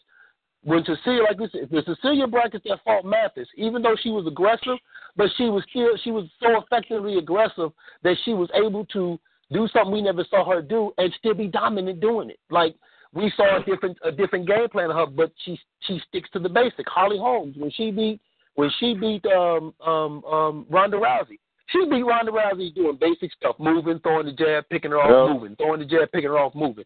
So you know they're funda- when, women athletes are fundamentally sound. So I like it. It's a good move. The the the, the problem that I think women um, boxing is going to fall is, is going to have is in today's world we have bloodthirsty type fighters who want to see these knockouts. And it's a shame that a woman like Ann Wolfe isn't around today because that's what she was doing. Oh my God! Yeah, you know, man. it's, it's you know, great. it's, right. Yep. What? I'm That's yeah, another- yeah, that's thinking, uh, I, I definitely agree with Bo as far as uh, the women being uh, real fundamentally fundamentally sound. Like I take it back to, you know, the early days of women's boxing. Like you know, you look at Christy Martin, like her combinations were off the fucking hook. You know what I'm saying? Uh, you know, one of my favorite women's boxers uh earlier, you know, in early times was uh Chris Byrd's uh sister. Sister, Like, yep. Yeah, like you see her, like she was fucking. She was an awesome inside like, pocket fighter. dude, Yes, She you know, was an like, inside she- pocket yeah, fighter like nothing I've and, ever you know, that's that's what I see in Claressa Shields. And as far as the division, you know, she's going to be in in uh, middleweight. Um, she definitely has the ability to to, to bring that kind of you know that look to this era of women's boxing. Um, you know, like I said, Amanda Serrano, four division champion in women's boxing. You know, Cecilia Braekhus, Shania Johnson. You know, Don't forget you know, Shania Johnson. Yeah. You know, you know, we got Ron- Ronica Jeffrey. You know, we got a lot of good women boxers out there. Um, very good techni- technically. Um, so I'm definitely glad Stephen Espinoza is putting this out there. Um, we've seen some minor things, like I said, as far as Heather Hardy being televised this year, and take it a step further. Like I said, uh, a women's fan fan base will will bo- is needed for the sport. Man, it will boost it. You know, look at they contribute to the MMA fan base. Why not do that? You know, bring that to boxing. But you know, Um, women fans are better fans than men fans because women fans support you a lot better than men fans do. Absolutely. All right. Um, I didn't even get uh Big Cool's uh, assessment on this man, so let me go ahead and pass it over to him, man. My bad on that, dog. Oh, you good? I'm not a big follower of uh, women's uh, boxing, but I am um, glad that this is happening. They should definitely get uh, their right to be spot, you know, spotlighted on Showtime to show their talent. Um, I watched the, you know, of course, Laila Ali and Wolfe fight.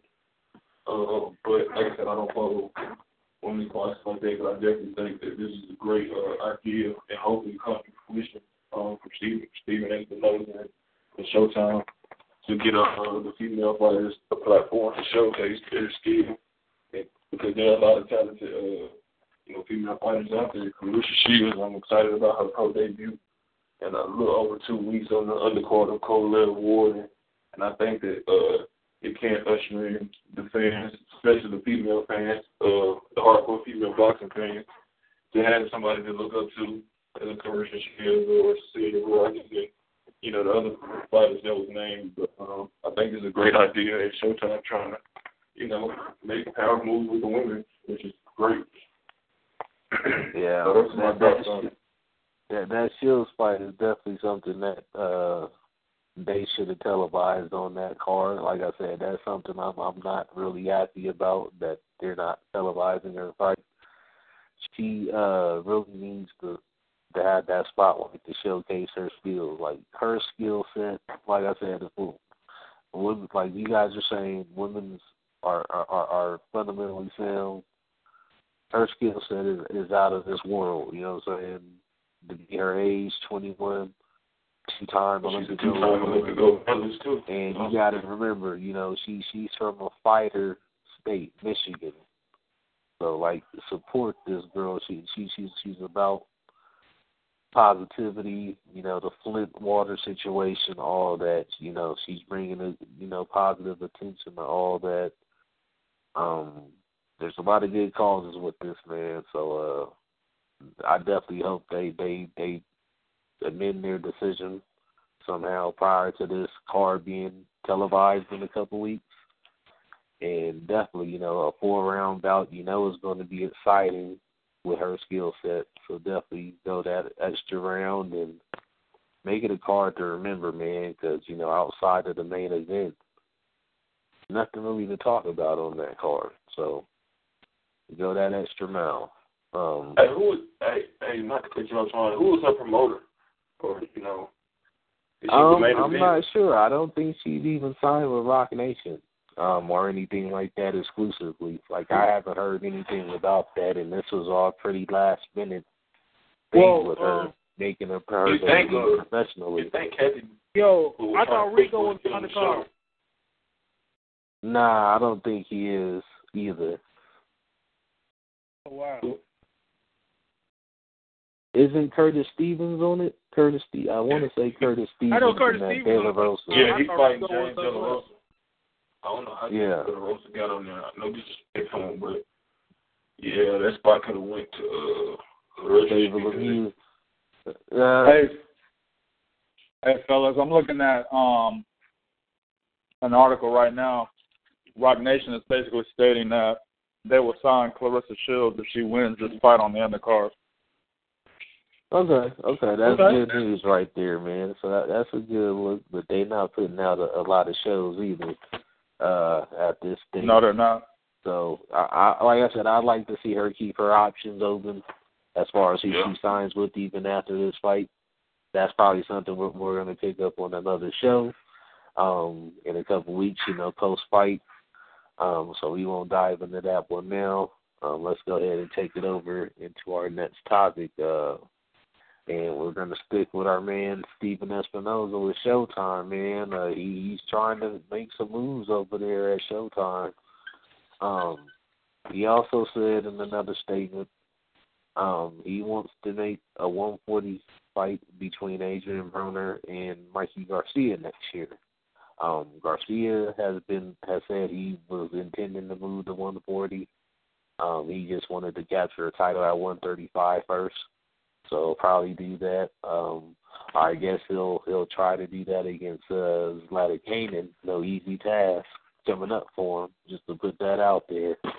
But um, with that said, man, uh, what are your thoughts on what Espinoza is trying to do with these big fights with Showtime CBS, man? You know, Garcia, Thurman next year already being talked about.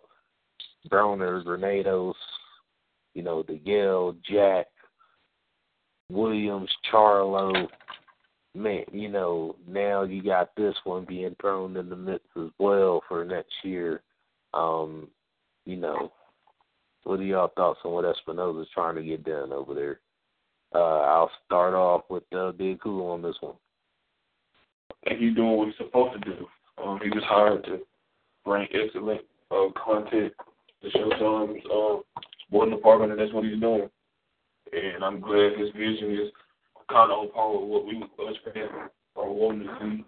I would love to see if Mikey Garcia Asian on the fight sometime next year. I know um, Garcia mentioned him. I think Broner's name some in the past, and like said, Showtime is kind of they took a little break and now they come back with a boom. We get Thurman Garcia March fourth, I believe. Um, you know, yeah, Broner, yeah. get both of them, you know, agents facing each other. We get Brandon Cruz too. DeGale, I mean, not yeah, DeGale and Jack. So I mean, he's doing his job. He's hired to bring quality uh, fights to Showtime, and that's exactly what he's doing. So that's what I expect of anybody that's you know hired in a position with that much power to do. So like I said, I love his vision.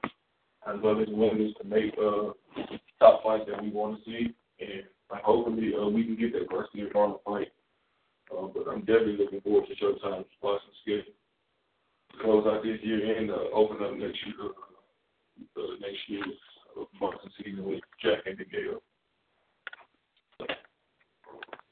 All right. Um, let me uh, pass it on the boat and get your perspective uh, on this angle, man. Um, as far as uh, you know, HBO's had their budget woes this year. So, what do you think as far as Showtime being willing and trying to bring these kind of fights, such as Broner and Garcia being mentioned now, um, and them being having the, you know, I guess the spending power at the moment to do it, or at least the willingness to do it. Um, what do you think that means for them and their prospects in, in boxing in the future as far as even subscribers or them, you know, being leaders in the sport? I think the one thing everybody got to understand is the viewing of boxing in the mind of Showtime, and this is what I mean by that. First off, let's make it very, very clear.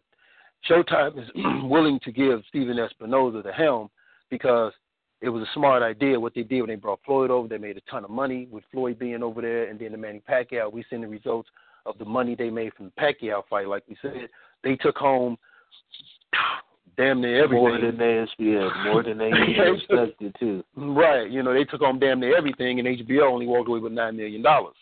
So they're putting a lot of trust into Espinoza because of that success on that part. They're also they got into the Mayweather Al Haymon business for this right here. But what I was talking about the mind frame of Showtime is Showtime mind frame is if 500,000 people watch a boxing match, that's good for us. HBO mind frame is we need a million plus, otherwise it's horrible. Showtime was never involved in the pay per view. Okay, so if the when they did 700k with Robert the Ghost Guerrero, then they did 500k with Floyd, they still view those as success because, to, you know, that's how they view it. They view their success on a different scale than other networks would view a success of boxing.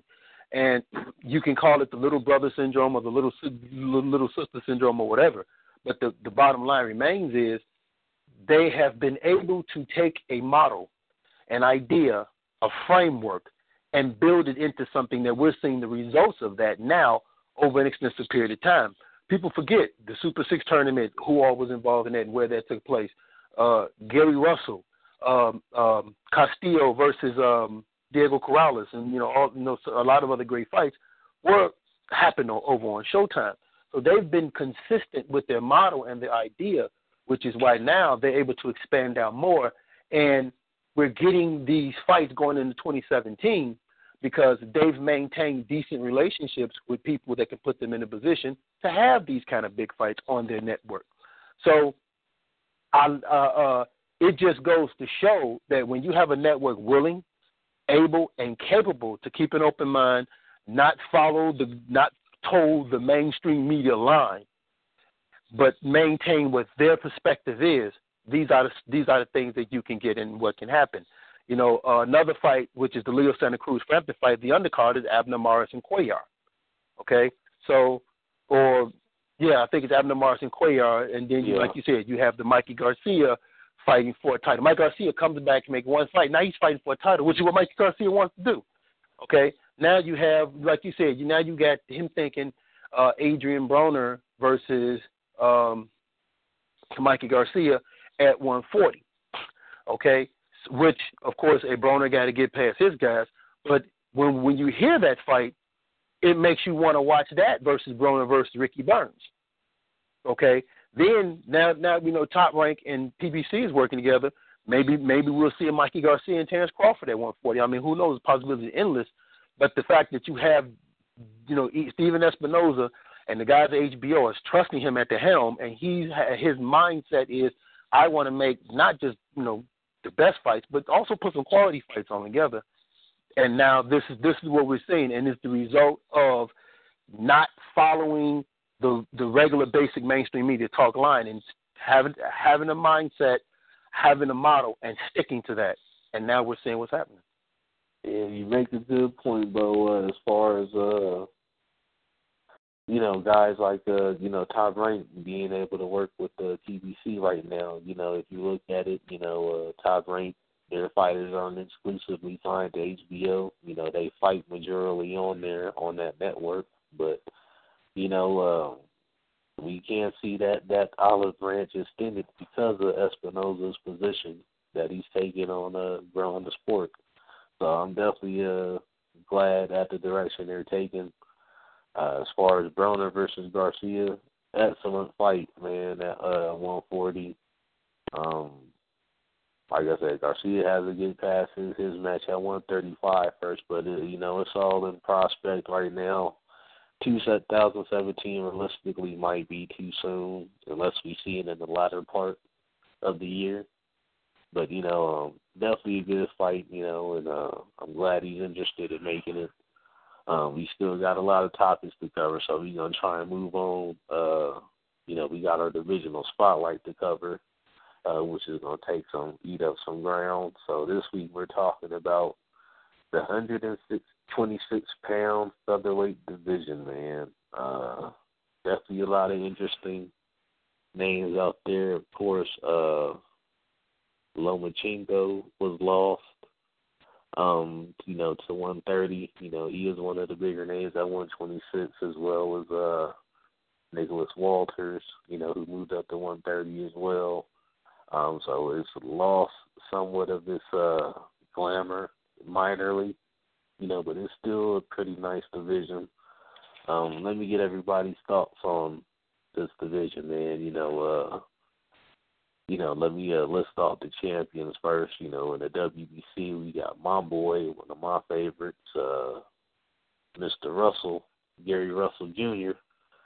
Um, the WBA champion, we got a uh, super champion Carl Frampton and regular champion Jack Culcay, IBF champion, uh, the Welsh Mayweather. I don't know how the hell he got that nickname. Uh, Lee Selby, you know, IBF champ. And with the WBO, you know, we got up and comer and probably one of the more promising guys at 126 right now, and Oscar Valdez. Um, let me get your thoughts on this division, TK, and uh, how you see it playing out and unfolding in the long run. Well, there's a lot of fights that I want to see in this division, and actually, I was kind of um, a little upset that um, uh, what's his name, Vasyl Lomachenko had left because I really wanted to see the Gary Russell rematch after Gary Russell beat Johnny Gonzalez and became the yeah. WBC champion. I really wanted to see that rematch. Um, you know, Gary Russell's been in the media recently stating that he'll go wherever Lomachenko wants him to go. If he got to go to 130, he'll go there. But um, not sure if that fight will get made. So you've got, you know, Carl Frampton, of course, and Leo Santa Cruz. That rematch is coming up.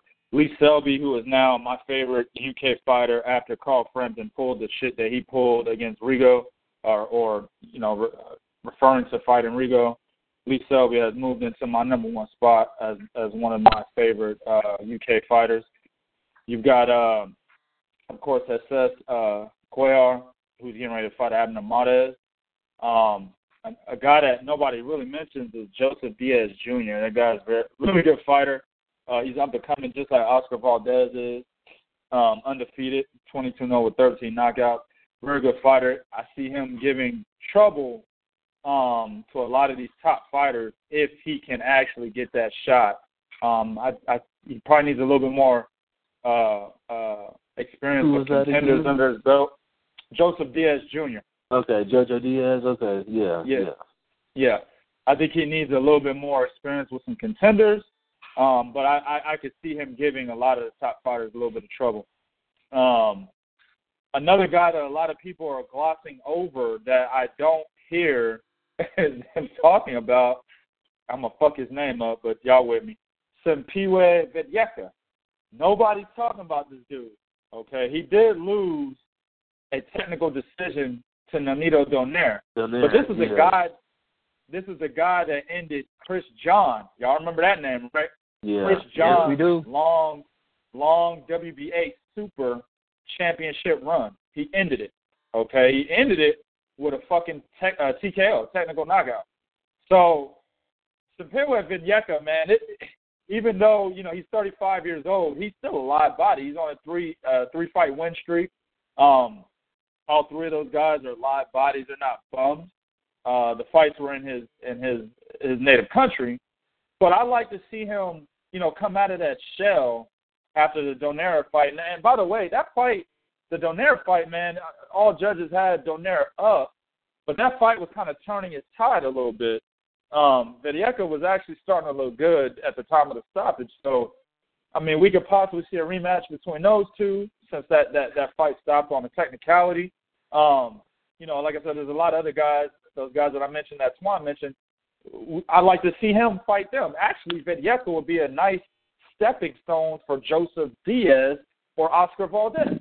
Uh, Jorge uh, Jorge Lara as well. I mean, I, there's there's there's there's a lot of uh, options there, but I like to see Gary Russell fight the winner of Carl Frampton, Leo Santa Cruz. That's what I want to see next.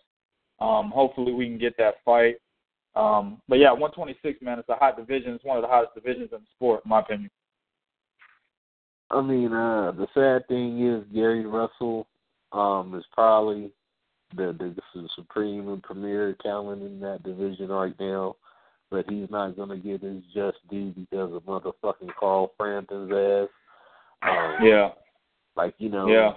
you look at the rematch with Santa Cruz coming up.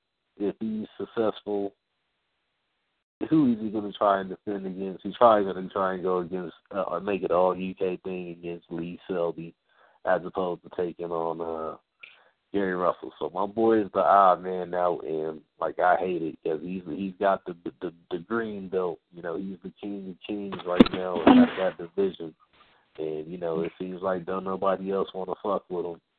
Um, and you know, ultimately, the, my my I think the the two supreme talents in that division are Gary Russell Jr. and Oscar Valdez. Uh, right now, that's just my my take on it. At the end of the day, those are the two supreme guys. Um, you got guys like uh, Oscar Ashkin, Oscar Escandon and uh, Robinson Castellanos. Um, Yeah. those are two of my favorite guys in the division as well. You know, that's actually Gary Russell's mandatory at Escandon. Um, but no telling what's going on with that situation at the moment. Like TK said, JoJo Diaz, definitely a tough dude. You know, he's a bad boy up and coming. Yeah, Um, Eric Hunter. Who? Oh yeah, Eric Hunter. You know, yeah, Eric yeah, Hunter who just Lee Shelby. You yeah, got Carlos yeah. Zambrano. You got Josh, You got Josh Carl- Warrington. He's another good one. Ronnie Rios, another another tough Right. dude. Um, let me Carlos go ahead and Zambrano? on. Uh, yeah, Bo. Uh, let me let me get you. I guess you throwing names out there, so you give you your take on the division and how you see it playing out, man. well, this is this is you know the 126 pound division. Me and you covered this division intensively one time, and you know one of the reasons why we talk about why I probably don't get looked at as much is because you know uh, historically the smaller weight divisions were never really looked at by most Americans. But man, I like this division, like you guys are saying, man. You know, you got uh, Shelby, you got Zed Valdez, uh, JoJo Diaz was uh, I saw him when Ring TV did a live stream of fights and he was on and and he was on there. So I've been following him on there. You know, like I said, Carlos Zambrano. You you know, you still got your man Asawa. So it's some good fights at 126. It's open because of the exit of of uh, of uh, Lomachenko. And um, yeah, Carl Frampton isn't gonna fight Gary Russell. He's he's gonna do the the all um, UK thing with Lee Shelby. But man, this is a this is one of the this is one of those divisions that one or two fights can determine, you know, who the top guy is. Like, you know, I would like to see Shelby, you know, do a unification match with Valdez, you know, if he can get that fight. I think that would be interesting. Um uh to two uh to two K's point, you know, I I think he should also get the winner of, of Leo Santa Cruz and, and Carl Frampton. You know, maybe even the winner of Jose Cuellar and, and Abner Marish, you know. So um, there's a lot of ways you can go here, man. I would like to see, you know, um, Carlos Zambrano, uh, you know, take on JoJo Diaz. I think that would be an excellent fight. You know, you got Josh Warrington.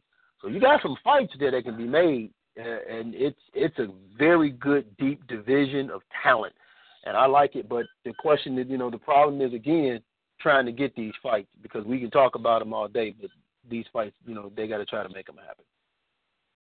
All right. Uh, let me get your take on this one, Bernard. Uh, some of your favorites at 126, man, and uh, the, the fights you like to see take place. Uh, the fights I always see take place pretty much in the uh, 126 pound division is I would like to see um uni- uh, unification bout go down between um Gary Russell and um the winner of the Carl Frampton versus um Leo Santa Cruz fight, or possibly uh Lee Sel- Selby. Um, if not, even um it could go either way, even with the champions, because since we already got the door open with the Al Haymon and um, Bob Arum Top Rank, we possibly to see Oscar Valdez probably go against a Carl Frampton or Gary Russell. Um, there's a lot of possibilities open in this division. I mean, y'all already named a lot of names. I mean, I could go through the current rankings right now, but it probably it's probably no need to. But um, this is a, a division I would have to really look into because you have a lot of names, and it's a, a division that is underrated and is not looked upon. Like again, what Bo said, the small divisions don't get looked upon on. So uh, I'll definitely keep my eye on this one as well. Yeah, like uh, it was said, Lomachenko and uh, Walters leaving the division definitely uh, made the division lose its luster. Because that, you know, prior to that, I had it being pretty much up there with 154 and 147 as my, like you know, pretty much my deepest divisions in boxing. Um, 126 was just that deep at that time, and you know, still is even devoid of them now. It is a lot of good fights. Um, like I said, uh, Gary Russell, he he went out there and pulled Lee Selby's whole card on on Showtime on on live air, and nothing's been done since from Selby's part. So we know he's not going to get that gas. Um, so you know, at the end of the day, they, we'll probably end up seeing Gary Russell and Oscar Valdez. That might be one of the few unifications we see. I'd like to see that fight personally because they are the top tier uh, are the best two in the in the division right now. To me, um, as champions, they're the best two, um, even over Frampton. You know, I think Valdez is just something very special, um, especially you know since moving moving to uh, Manuel Robles. Uh, you know, training training him, he's uh, he's peaked. You know, he's starting to peak. You know, um, let me go ahead and pass it over to Big Cool. Is there any anything you'd like to add on to this topic as far as fights you want to see at 126, um, um, or how you see it playing out? Playing out. I do agree with the consensus that Gary Russell Jr. Um, right now is the best guy in the division.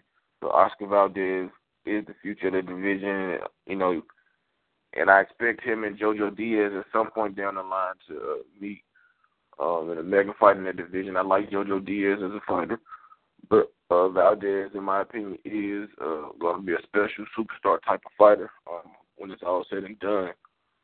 And I like to see all all the top champions, uh, all the champions in the division, uh, unified. I agree. Carl Frampton is going to try to hold that title hostage as long as he can um, before he has to fight anybody um, that poses a real threat to beating him. Not saying that Santa Cruz can't do that in their rematch. Um, but I think that he should have tried to make a fight with Gary Russell Jr. or or at least Lee Selby to unify the division. But he has uh, you know other plans. You know he wants to make his money and, and keep that title for as long as he can before he has to step up. So um, you know, like I said, Gary Russell, Valdez are the two um, best guys in that division, but Still a lot of great fights to be made. You got Abner Mares um, fighting, and hopefully he can make some noise. Uh, one of my favorite fighters, but it's a deep division with, with a bunch of talented guys, and, and they all need to fight each other and see who comes out on top. Um, but like I said, uh, Gary Russell Jr. and Valdez, I would love to see that fight uh, sometime down the line. But Gary Russell Jr. talking about retiring before 30 or whatever it was, or as he said. Um, so I don't know if that fight will happen before he hangs him up, but I got a feeling he'll he'll fight a little longer than um, he previously stated. But those are my thoughts, man. It's a deep division with a lot of great fights uh, to be made. All right, um, so that's gonna bring us into our next topic, uh, pretty heartbreaking one. Ah, man, um, you know, just when you thought uh, our boy had finally, you know, graduated and you know got his business sense together, you know, and uh, you know, is on to something different. He shows he's probably still enrolled at the Winky Wright School of Business. Um, um, one of our favorite fighters, man. All of us like him. Um, on this show for the most part, Demetrius Andrade, Uh, because of failure to, to do things in a timely manner, uh, his fight for the WBA title uh, regular title against Jack Culcay is off. Um, they didn't meet the deadlines after the first bid to define contracts and whatnot, and yeah, it, it was just a big mess as far as that going on, and Andrade's intentions to to still be part of the WBC tournament caused some uh, conflict as well, is what I was uh, reading uh, recently, but um, I'll go ahead and pass it on the the bow on this one. Let me get your take on this one, man. Uh, thus goes the life of Demetrius Andrade. uh, that's just the way it is. Listen, he had the same issue before, and don't don't get it twisted. Cocaine has had this this same issue also trying to secure fights, but uh, this was the same issue about returning documents and paperwork in a timely fashion when it came to fight one of the Charlo brothers. Uh, Yeah. He listened to he listened to Roc Nation on something, and uh, you know they told him uh, something about uh, if he didn't take a fight or something like that, then you know they would take care of him and give him a fight, and he listened to them, and that's how he wound up even losing his title. You know, so thus is the perils of Demetrius Andrade, but. You know, he came back and fought Willie Nelson. We thought, all right, cool. He he got with a new promotion, and sometimes people like to say, hey, maybe it's your promotion. Well, we we now we know he's having the same issues.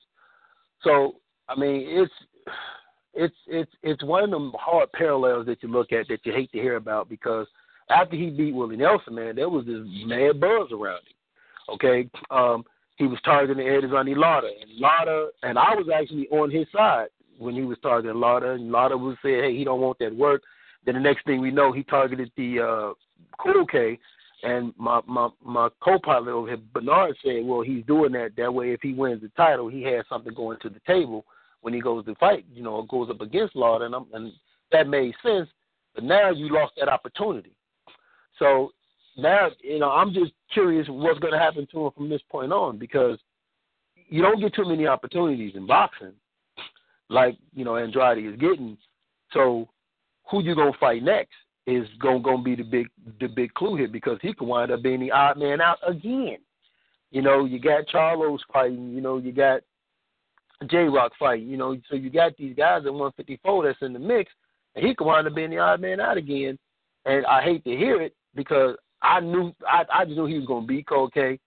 So I mean it's it's just one of them things that you you just you know sometimes I just feel like Andrade just can't get out of his own way, and it's sad to hear it. But hopefully hopefully he bounces back from this because this I mean he's a bad dude and I, I like watching him. You know he's one of my fighters I like watching because I, I love his style. All right, uh, I'll pass it on to TK on this one. Uh, what are your thoughts on this and, and the latest developments in in this interesting career of Demetrius Andrade, who is in you know the prime of his career, but seems to be missing out on on the biggest opportunities. Man, uh, let me get your thoughts on that. Yeah, I mean, I, it's it's it's very unfortunate, man. Um, but the biggest thing with Demetrius Andrade is what he did. Um, you know, most recently regarding his promotional company. I think at the beginning of this year when he re-signed with them. Yeah, um, Banner yeah. Promo- Yeah, I mean, with that move right there, re-signing with Banner Promotions, we should have known that he was going to have trouble trying to get the type of fights that he wants to get, or or at least getting the type of fights that you and I and the rest of us on this panel want to see him in. Um, Banner Promotions is like the C-level promotional companies uh, in the sport of boxing. I mean, they You know have to adhere. To put it in better perspective, they're just one step above Caribbean, which is the one that Rigo is with. They're just one step above Caribbean. Uh, uh, Caribbean. I think I think they're in the I think they're in the same fucking boat. Like Banner, Caribbean, War. You got Warriors boxing that Andre Dirrell was fucking with at one time. I don't know if he's still war. He's not Warriors. I don't think he is. But you know, Warriors boxing, those type of promotional because they're on the same fucking boat because they have to adhere to what the the big wigs like Top Rank and and Golden Boy and you know uh, Lou DiBella. They have to adhere to anything that they want. Uh, Sauerland Promotions, who fucking um Jack Culcay with Frank Warren, et cetera, et cetera. They have to adhere to that. One of the biggest things they were adhering to was that you know Jack Culcay was getting a major uh, portion of the purse, to where I remember the figure was like 150k for Demetrius Andrade. You know what I'm saying? That's what they were talking about. And Andrade actually was like, "Fuck it, I'll fight him anyway," because he knew, you know, what he was going to be getting out of that. It was going to be more leverage to get a fight with Erislandy Lara. Um, but at the same time, you know, you have this, and I mean, I don't know, man. I it it's it's like I said, it's a situation that should have been foreseen. But I mean, we're we're all so excited uh, for um, Demetrius Andrade beating Willie Nelson that it it pretty much bypassed us. Now, one thing I want to say is the you know uh, Demetrius Andrade did come out and say that he signed his contract back in November fifth, and he's still waiting on on Jack Culcay. But evidently, Jack Culcay signed it before Demetrius Andrade did. Um, in one of the articles I had read previously. Um, now that's he said, she said. I don't know what the fuck that's all about. Um, but I know Sauerland Promotions had never made any statement uh, on that particular tweet that Demetrius Andrade made about that. So, I mean, in that situation, I don't know who to believe. I do know that early in the negotiations, Jack Culcay was stalling the negotiations. He was hesitant to actually go forward with negotiations. So that's something that is documented. That's something that is out there. So I mean, I I don't know, man. It's it's unfortunate for Demetrius Andrade. Really and honestly, there's there's nobody else for him to fight. Um, I mean, you've got some prospects that he could fight, but he's he's better than that. He's not a gatekeeper. He's a valid contender and a former champion. He should be fighting other champions for their belts. Um, there's no reason for him to fight guys like Vanes Martirosyan. He's already beat that guy, and he's past that level of competition. When he beat Willie Nelson, he showed us that. I mean, who the fuck is he gonna fight? Tony Harrison? I mean, there's no reason for that fight. So I, I don't know where this places him, man. Um, all I do know is that uh, whoever is handling him, uh, uh, his managers, his team, Banner Promotions, they need to get their shit together, man, or else we're gonna have a situation where we got a guy not fulfilling his potential because the business side wasn't right. Yeah, yeah, definitely agreed there. Um, and like uh, I have mentioned previously, um, him throwing his name or mentioning him wanting to be part of the WBC tournament may have uh we're not sure what what that's going to mean as far as his uh standing with the WBA at the moment, especially with this fight not being signed. Uh, possibly we can see it in early 2017. Uh, I think Culcay has another fight planned in the meantime because Andrade wasn't able, didn't sign in time for them to get it done. Um, one of the hangups was, I guess, was drug testing, even though you know it was a purse bid. Drug t- drug testing was one of the hangups in their their actual finishing the contract. Uh, that said, I'll go ahead and pass it on to the big cool on this one. Let me get your thoughts. You know, Andrade's one of your boys. You've interviewed him personally. Um, what, what are your thoughts on where his career is heading, and you know these things continuing to happen and derail his career? I'm shocked, honestly. Cause, uh, I interviewed him uh, a few months back, and he seemed to have everything figured out. You know, he re-signed. He didn't seem like he wanted to re-sign with his promoter, but he he did because I guess what was presented to him at the time was a better deal. He had mentioned how he got more control, it's more fifty-fifty, so more of a partnership than they have. You know, having you know control like most promoters do over their fighters. So he seemed to be happy with that, and I thought for sure that you know that he's to be on the right track. He was he was eager, he was happy you know, going into that fight with Willie Nelson, you know, show the fans that he's still, you know, still ready to go and still, you know, should be on fresh on the mind of, of fight fans. And man, to get news that his fight with Culcay is off to him or his team having a brain fart, major brain fart is just baffling. I mean, I don't understand how he he's not putting pressure on his team to make sure everything is is ready. You know, this is a title fight yeah, he would have gonna get 150k. Yeah, he would have to go to Germany, but he's an Olympian. He he's traveled before. I mean, he should know better. Um, it, it, we can say whatever we want about his team. At the end of the day, you know, the fighter has to care most about his career because you know he's one in there gonna fight, train, and do that. So I don't know what's going on in his mind. Hopefully, we can get him on the show um, soon. To, you know, to get his side of what happened uh, but it's unfortunate, and if it's indeed on his team for why this fight fell apart, he could uh, we could be looking at another uh, Andre Ward situation where he goes, he, you know, he's gonna be out out of action due to trying to get out of a contract he just re-signed with, you know, get out of a, a contract with a promoter he just re-signed with due to them not um, holding up the end of the deal, which will set him back what, a year and a half, two years. You know how these legal battles go. So uh, he's going to do some soul searching and and get some better people around him to make sure that everything is a go when coming negotiating these fights and, and meeting these deadlines and and you know negotiating the, the fucking uh, purse on his behalf because man, he's having brain fart after brain fart, which is uh, not a good look for him.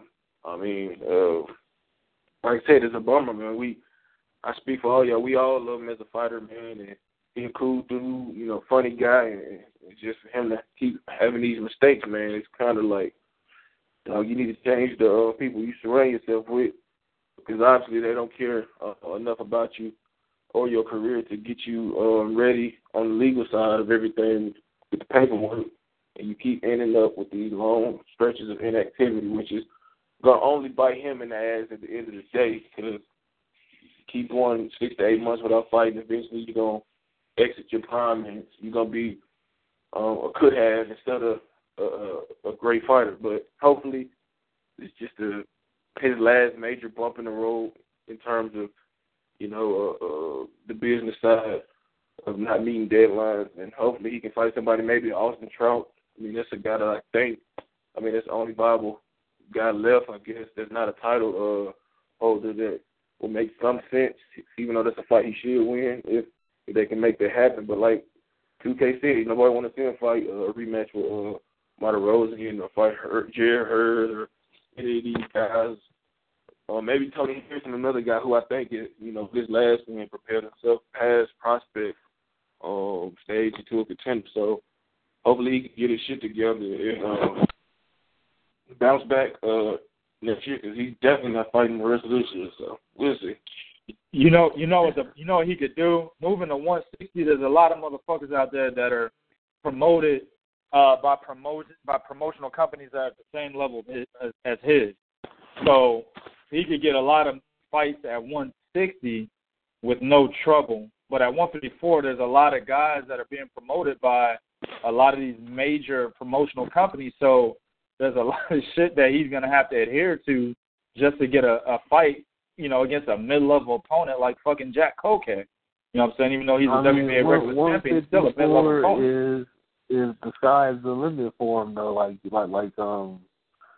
He ain't getting a fight. No, the, He major- the majority of these guys are are with Showtime. You know, like I he's agree. exclusively signed with Showtime, so it's not really an issue getting these fights made. You know, like it's not as big as a uh, a, a, a issue as it could have been before. Um, But see, you what you're not prior to taking him into prior to him resigning, at least. What you you're know, not um, taking into account is, is is these guys are not going to fight him, Twan. They're not fighting this nigga. He's too Yeah, good. He's too much of a They're threat. not, they're not going to fight him. He's on a he's on a terrible promotional company, and he's one of the best fighters in the sport. That's double negatives. He's not going to get those fights, man. He's got to go to 160. That's the only way he can fucking resume his career legitimately. These motherfuckers will not fight him, man. Tell him. Yeah. Let me get your take on want Bernard, man. Uh, Okay, like you, let me get your take on it. Uh, uh, as far as Andrade's situation, TK mentioned a good uh, point now that he thinks uh, Andre should move up to 160. Um, I, I'm personally opposed to that one. I think 154. He's still, especially if this WBC tournament is actually made, at least that's a prospect for him uh, to get a belt for sure outright. Um, so let me get your thoughts on that, Bernard. Uh, as far as that. Okay, um, let me first say this. When I first got the news, well, I had to go back. I thought Koke didn't sign the contract at first. But when y'all broke the news to me before we the show that he didn't, he signed it late. I was, I was highly pissed, man. Um, but to speak on what just you said, 154. He said 154. 2K said he should move to 160. There's arguments that could, I, I could see benefits in both sides. I mean, if he could try to get the Culcay fight one more time for like Yeah. this year, I would say go for it. Yeah. But if he can't, cut your losses, move on, and move up to 160. That's what I would do, unless that WBC tournament shows up. I mean, pops up for him. Where uh, I'm sorry. I, I, I'm with Twan, man. I'm with Twan. I think he's still 154. I mean, So, Can't so, let him off the hook. who- I mean, that's your that, that's, that's your Who's opinion. gonna- That's cool. That's cool. I said he, I said he should at least try for the cocaine fight one more time. Get that bill so he can have something to bargain with. If he can't get that fight again, move the fuck on to 160. Because if they not gonna fight him, or Yeah, You got that's to- the that's the variable right there. They not gonna Or- fight this nigga I mean, even with but the that wasn't I- I the issue though. The, the issue here was Andre did not sign the shit on time. okay then, Right. let The fight was he good. fucked It's not a matter of somebody He not fighting up. him. No, You know what I'm saying? no, It's not a matter of somebody not no, no, fighting no, him. no, no, Fuck that. It's the money, right? that. They gonna think about Hold on, think about let's- hold on, hold on, hold on. Fuck that. Think about that, people. This nigga called out Canelo millions of fucking times. Called out Erislandy Lara millions of fucking times. Okay? These motherfuckers are not stepping to the table to fight him. That's why he's fighting Jack Culcay or had the, the opportunity to fight a Jack Culcay. Nobody Hold is talking about getting. Uh, no, hold on, hold on, Bernard. Nobody is get is talking about getting in the ring with Demetrius Andre. Jermall Charlo, he was supposed to fight him in 2014. Again, that was his fault, but that fight never even materialized again. Jermall Charlo's never talked about it. Uh, Austin Trout's never talked about it. Shit, Miguel Cotto's never talked. Nobody's talking about fighting this dude. Yes, he has two problems with Jack Culcay and Jermall Charlo, but at the same time, nobody's stepping up to the plate to say, I'll fight this motherfucker. Nobody wants to do it. Even when he was the WBO champion, they still didn't want to fight him. That's why he had to fucking defend against Brian Rose. Come on, y'all. But Hold on, I got something to say. Hold on, I got something to say. No, I'm about to defend. I'm about to. 2K actually got a good point. But let's not digress. He is technically the mandatory for Canelo right Yeah. now. And we. He the fuck is Canelo giving him a shot? champion, he was calling out Canelo, who was his mandatory. How the fuck you call out your own mandatory? Your mandatory don't even step up to the plate. That's Yeah. fucked up in itself. Let's not forget that. So why bullshit and continue to, to fuck around with this um division? Move the fuck up. Hell, he might even get a chance to fight uh the one and only Triple the um, Boogie Monster in 160 Triple G if he uh puts in some work. You know what I'm saying? Might as well. But the star banner will fuck that up too. I'm like, but y'all got to understand though. I I feel where y'all coming from. I, I mean, I feel where y'all coming from. But this situation right here with Cocaine, he fucked himself out of it. So I mean, he had his chance to get himself back in the mix where he could bring something to the table to get a Lara, to get.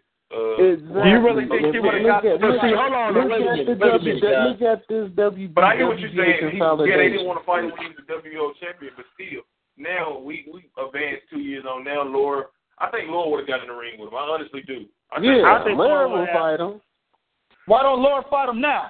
Why the fuck does he got to be the WBA regular champion in order to get a fight Lara? got, Lara got motherfucking Twitter fingers. Okay, let's let's let's, Exactly. keep it real. Sometimes Exactly. Anthony Laura he he get Twitter fingers. All right, I'm just gonna be honest Exactly. about that. But my problem, but but my problem that all of y'all are You better be careful, bro. They gonna revoke your Cuba. this They gonna revoke your Cuba pass. these They gonna let your ass back. You keep talking this shit. You better, you better watch yourself. This, but this shit with Coco never should have went to a fucking purse bid. That's my whole issue with that. This shit never should have went to a fucking purse bid. They wanted this to go to a fucking purse bid because there's still two conflicting stories about who signed what first. So it's Exactly. so we can't just uh, we can't just go off of oh it's Andrade fault. No, there's two conflicting stories about who signed what first. But this shit shouldn't have went to a purse bid. He shouldn't have had to have taken this route at the two K's point, like he said. Uh, uh, um, um, Charlo after the situation happened with Andrade, he never revisited that. Neither one of them, they never revisited that shit. The uh, uh, you know, he he gave a great performance against Willie Nelson. After that Willie Nelson fight, I didn't hear nobody say, "We're glad he's back. I I I, I want him in the ring." yeah. So But- but- you know, True, but what what he what you catch the last time we talking about this? You know, we could go to the purse bid. Caucasian people let it go for a reason. They wanted the most money, so you. I mean, that's why we got to this point. Yo, it went to a purse bid, and, and that fight ended up had to be taken in Germany with what five weeks for him before him to, to go in there. yep. Hey, well, I mean, That don't if that's what he sense. agreed to. That's what he know, agreed A to. training camp for a fight is eight weeks. Yep. Hey, but that's So- what he agreed to do. Nah, Right, that thing purse bid, that I purse bid happened a while ago, man. That that first Yeah, bid but- happened but a I while can't- ago. man. I can't lay this at his feet as if it's Andrade's fault because there's two conflicting stories about who signed what and did what. Well, because exactly. even if you want to tell me he did it late, then you you telling me okay he did it late, but guess what? We can still kind of make this fight. They like fuck it completely, and that's my problem. I agree. I agree. I don't think Cocaine wanted to fight, but like 2K said, if you're the champion and you know that sanction organization is gonna give you majority of the uh, uh, of the purse, hell, you're gonna do that because you want the bigger piece of the bread. So it, it's, all- it's I guess you can put it on Cokie too because he didn't really want to fight, but he's just doing what 2K said. What 2K said. 2K was listening to the show and he's like, okay, that nigga is right, so I'm gonna just let him go Right. first. Man. So is Cocaine pretty much babysitting that belt now? You damn right. Who the fuck is Cocaine called out? Who is Cocaine called out in the 154 pound division? Has Cocaine said I want some of the top guys? Has he No, said that? Thank- No. Okay, thank you very much. It's 2K He's fault, man. He's listening to you, 2K. It's your fault. Like, Babysitting. Give out, give out 2K's address. Andre, so it's your fault. He was listening. Cocaine was listening to you, man. All right, Twan, we done. Uh, yeah. I mean, that, that brings us on to our, I guess, our next topic. Uh, I'm saying, uh, we got we got some fights, uh, a weekend of title fights happening, basically. Uh, as far as uh, you know, you got the Manny Pacquiao card this weekend. Him, uh, his main event against Jessie Vargas. Um, you also have uh, Oscar Valdez on the card defending his title. Uh, you got Zou Shiming going for another Mhm. title again. I don't know how the hell he got that so fast. Another shot. Thank you. That Thank fast. you, Bob. Um, yeah, Uncle Uncle Bob. Um, who else? We also got another fight on the card, and uh, title fight on the card, and Nonito Donaire going against Jesse Magdaleno, which is probably That's the good fight, I, fight. I'm I'm I'm most interested in seeing personally. Um. I guess yeah, we gonna do a breakdown of all these fights, or just with the card in general preview. Um, start started off with TK, man. Uh, top to bottom. Let me get your picks. How you see the fights playing out, man? Well, I I'm gonna go with the I'm since we're kind of pressed for time. I'm kind of I'm gonna go with the uh Jessie Magdaleno um Nonito Donaire fight. I don't really give a fuck about Zou Shiming, whatever his name is, but um uh yo Magdaleno is a very good fighter. I think he's being overlooked. I can't remember what I've seen, but there was a an article that came out where Bob Arum is already trying to match uh, Nonito Donaire with somebody else after the Magdaleno fight. And uh, I can't remember who the guy was right off the top, but when I was reading it, I was like, damn, why are they looking past Jessie Magdaleno? Now, he has two other brothers. He I can't remember the other the the youngest one. Diego. Uh, he just started. Now Diego's the older one. Diego's older than him. He has a younger brother. I can't remember his name, but he's he's four and zero. He just started. Uh, Diego, the older brother, I used to think he was the best one back when these two guys uh, just started their careers.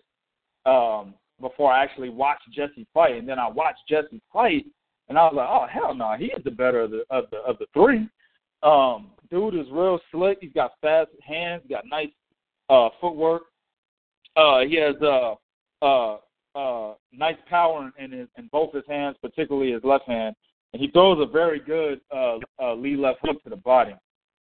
Very good, very good puncher to the body. Um, only problem is, man, like he he doesn't to be a slick fighter. He doesn't utilize lateral movement.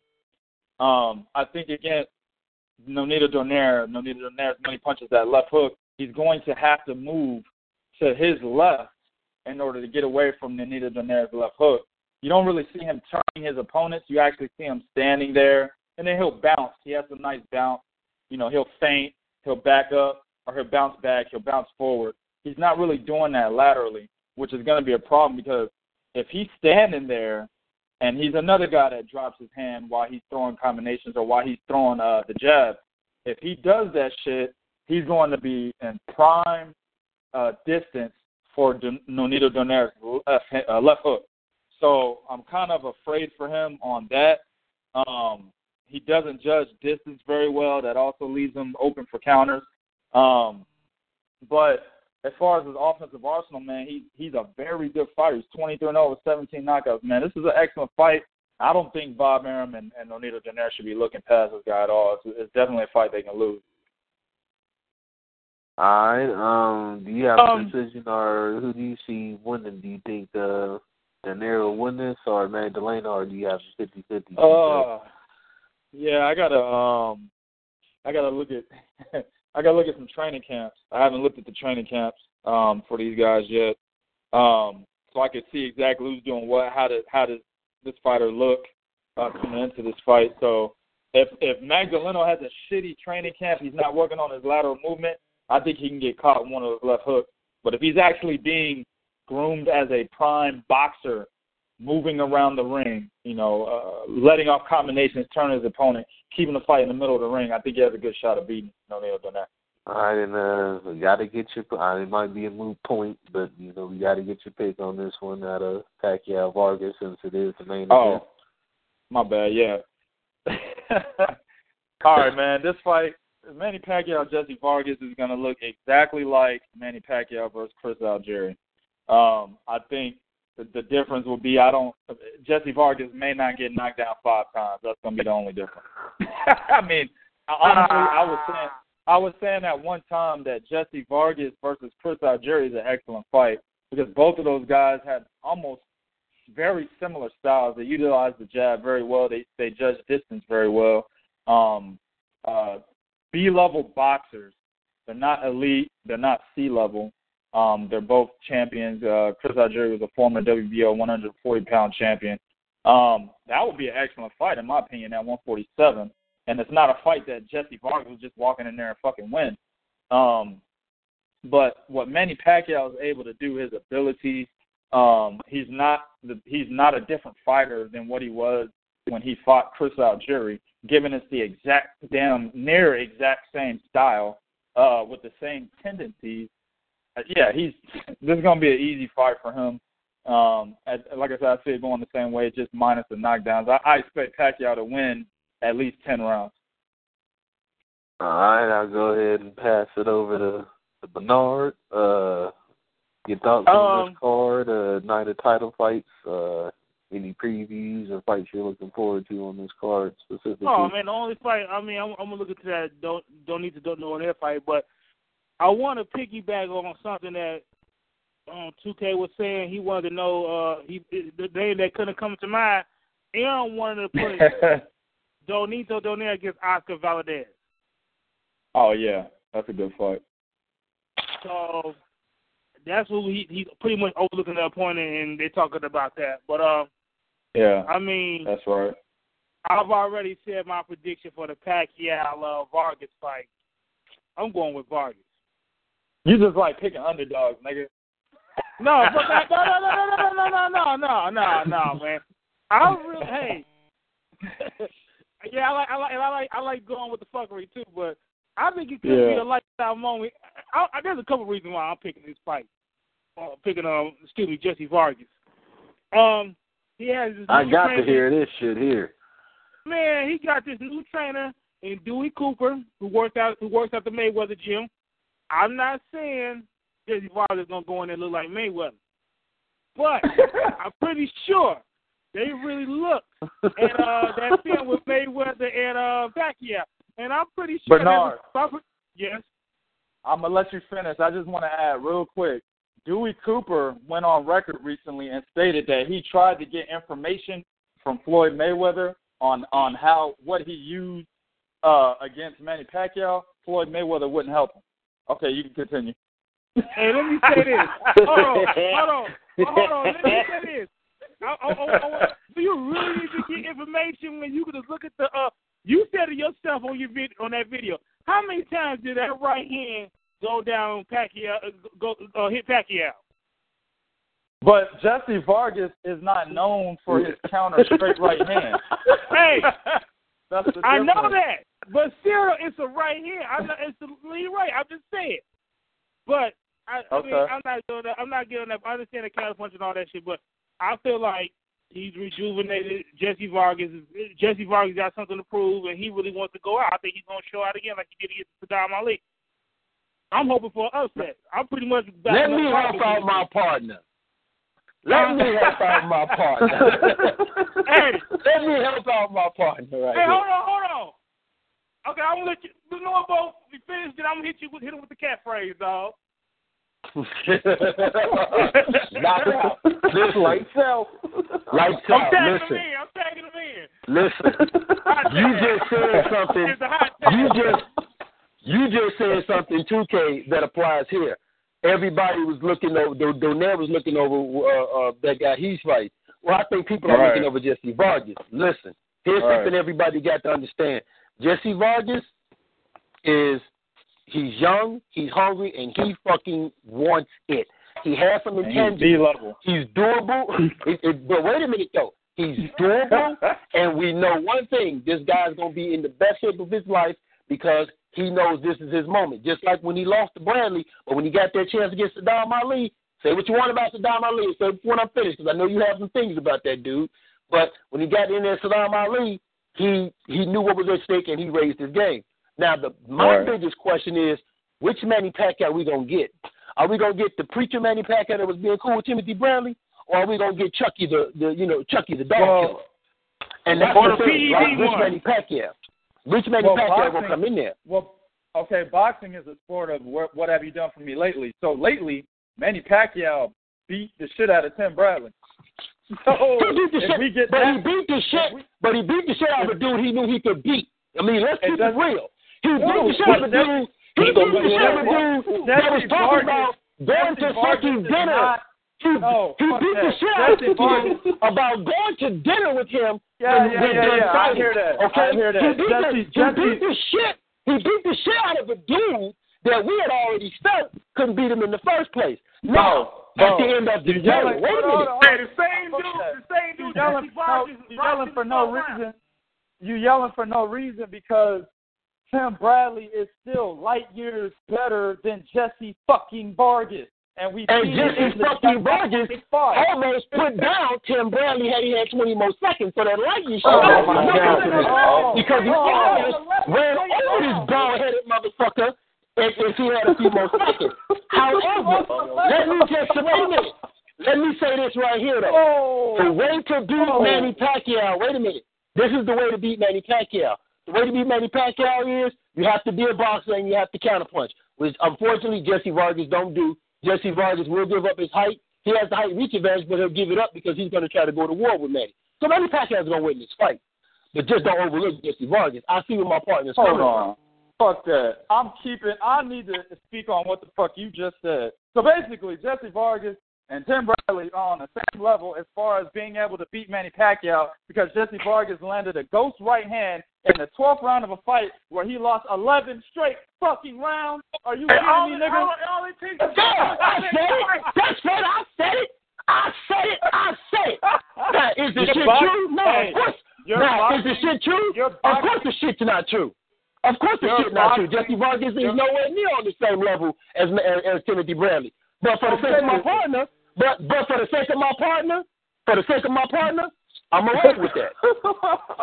Hey, And then- and then- hey, your boxing- Hey, your hold on. Easy how you put that on you. Hold on. But for the sake of my, Hold for the sake of my Vargas partners. It's been revoked.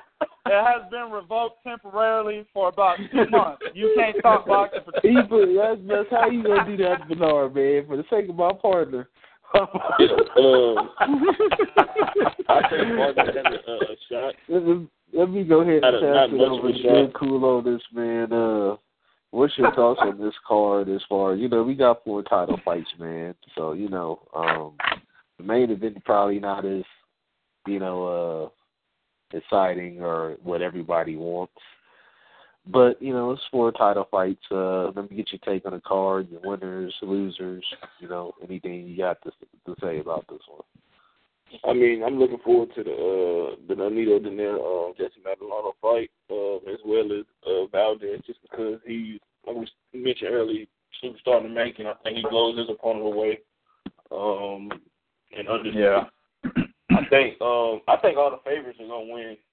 Um, I think the Nonito Donaire fight is gonna be close, but he's a big 122 pounder, and he does possess power. And like 2K said, uh Madelon uh Mac whatever the fuck his last name is, damn. Um Jessie he, he um leaves himself open for, uh, for left hooks and shit and and that's what we know that um Nonito Donaire is known for, ask Vic Darchinyan and Yep. of his other victims, uh, Vasquez included. But I think that Vargas has a slim chance to beat Manny Pacquiao if Manny Pacquiao isn't on his A game, and maybe he's aged and not as fast. Like I haven't seen anything. I haven't been keeping up with this, um, you know, keeping up with this fight in terms of training and, and whatnot. Like I said, I'm not really interested in it, but Vargas does have a lot of fight in him. He, he does come to win each and every fight, and he kind of always finds himself whether he deserves to be in a close fight or not, he always finds himself at the end of a of a fight, you know, either winning it or close or just right there. So I mean, it'll be a decent fight. I think it will look like the Algieri Pacquiao fight, but um, I believe if you put Vargas down, he's gonna finish him. I think Manny wants Yeah. statement. I really do. I really think Vargas is going as far as he could or he can, and going from Roy Jones to Cooper not gonna help any anything, especially against Manny Pacquiao. He's too flawed. Manny is too great for him, even at an advanced age. So I think all the favorites will win. And I don't think we're gonna get a great card or an entertaining card. So, like I said, we're just trying to get through this fight so we can get to the big one November 19th. That's how I look at it. All right. Um, that said, I guess I'll add in my little my little predictions as well. Um, of course, I see Pacquiao beating Vargas. That's uh, no question there. Um, the fight I was most interested in is Magdaleno versus uh, Donaire. Um, you know, uh, Magdaleno, he hasn't been in against anybody really high caliber at 122. Um, he's fought as high as 126 himself. Um, he's a pretty stocky built dude, uh, and he, he, you know, he's trained by Joel Diaz. You know, I wish uh, our interview would have went better with him as far as uh, into, you know, not having technical difficulties because we could have spoke more to him. Actually, I wanted to ask him more about this fight, um, which you know we were in the process of doing before he got cut off from us. But um, it's an interesting fight because you know we see even when Donaire won his vacant title that he just uh, picked up now at 122, it was he had to go to war to do it. Um, he's had two easy fights since then, two two easy knockouts. Um, I certainly don't see him doing the same to, to Magdaleno, even though he this you know is a step up in competition for him. Uh, so I definitely see it being an interesting fight. I still think Magdaleno personally, uh, like he might just be a little bit too green, too green, too young. Even though he's got a, a, a good trainer in Diaz in his corner, like I don't think Magdaleno knows his own personal strengths as a fighter, um, and what works best for him stylistically. Uh, one of the things I don't like, you know, as far as uh, you know, I think 2K had actually said this as well. Um, he loops his punches, you know, uh, and he keeps his hands down at times, which I don't think plays good into into you know the counter abilities of Donaire. You know, especially for keeping your hands down off the jab and you know when throwing combos. You know that's lights out. You know messing with a guy with the power down there at 122. Um, so I'm I'm still kind of fifty fifty on this one. I'm not sure. I'm gonna probably uh make my decision night of the fight, but it's definitely the one I'm looking forward to. I'm kind of upset nobody mentioned this huge Shamig fight and how the hell. Well, we did go into it a little bit. Um, I guess Uncle Bob provides uh, opportunity, but there's no way he should be fighting for another title already. That's Is it for the. WBO? Uh, possibly. What you talking about? Uh, Shannon Briggs? No, no, no. Fuck. Yeah, he just mentioned is it for the WBO belt? I'm, Uh, I'm not sure. If it's, it's- yeah, I know. What is it? It's not a vacant, is it? Well, I don't know. I Well, kinda- any yeah, but anyways, man. But I'm just like he he shouldn't. I, I'm not sure how he got another title fighter. Os, as far as Oscar Valdez, this is just a stay busy fight for him. So, you know, I didn't want to read too much or you know do too much uh talking on that one, but he is like I said, uh, you know, when I break down the 126, he's probably one of the cream of the crop, top two guys at 126. So that just speaks on his skill set and his ability as a fighter. Um, that said, we'll swing it into our UOE topic of the week. Um, on this day, November 2nd, uh, you know, Marco Antonio Barrera defeated Johnny Tapia, the late great, rest in peace, future Hall of Famer, 12 round of the decision to retain his title. Uh, Tapia was towards the end of his career then, of course, but you know he was a great fighter still, and you know Barrera, one of the all-time Mexican greats. Um, so definitely, you know, big up on that. Um, to both, you know, rest in peace to to that champ, and you know, big up to Barrera and his uh, future Hall of Fame career as well. Um, I think uh, Johnny Tapia will be up for uh, the IBF the International Boxing Hall of Fame this year. Um, so, you know, hopefully he'll get inducted into one of them. He definitely had a, a career worthy of being in in one of the Hall of Fames. Um, with that said, we'll take it over to Bernard for our final blow of the week. Okay, fellas. Um, my final blow, blow is basically on one of the topics we had tonight, which was Oscar saying it's the worst box, uh, worst year of boxing, which 2016.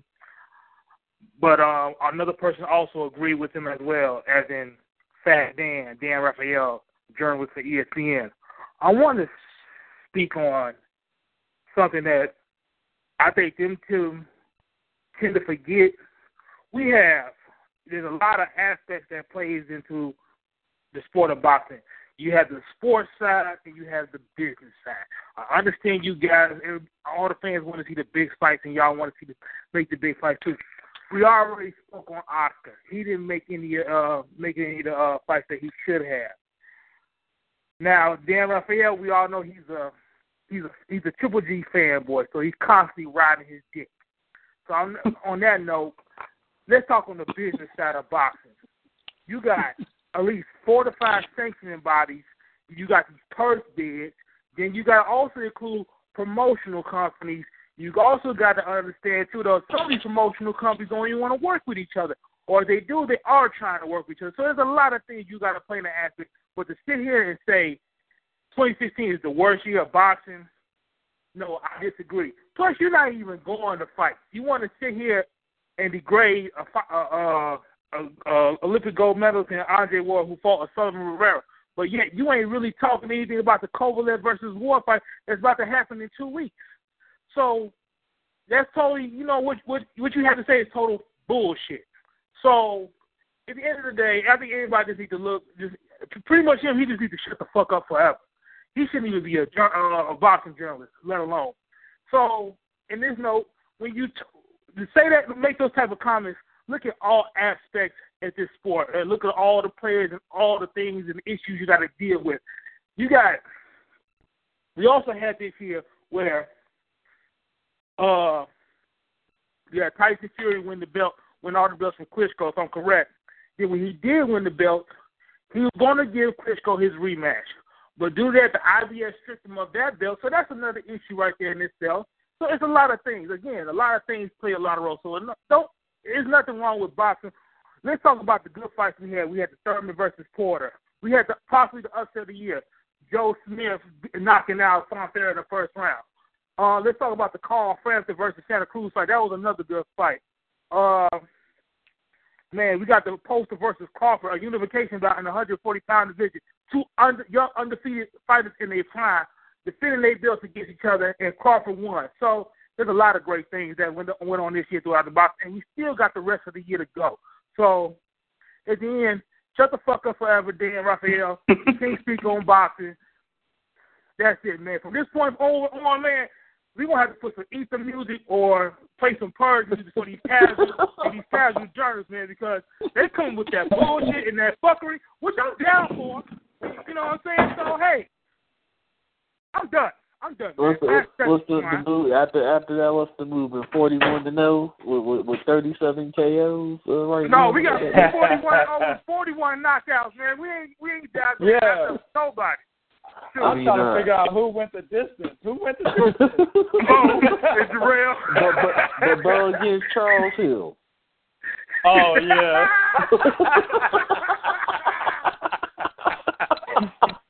Fuck Oh, all y'all. man. I murdered that motherfucker. Where, where is Charles Hill now? Charles Hill is a 30 for 30 fucking movie.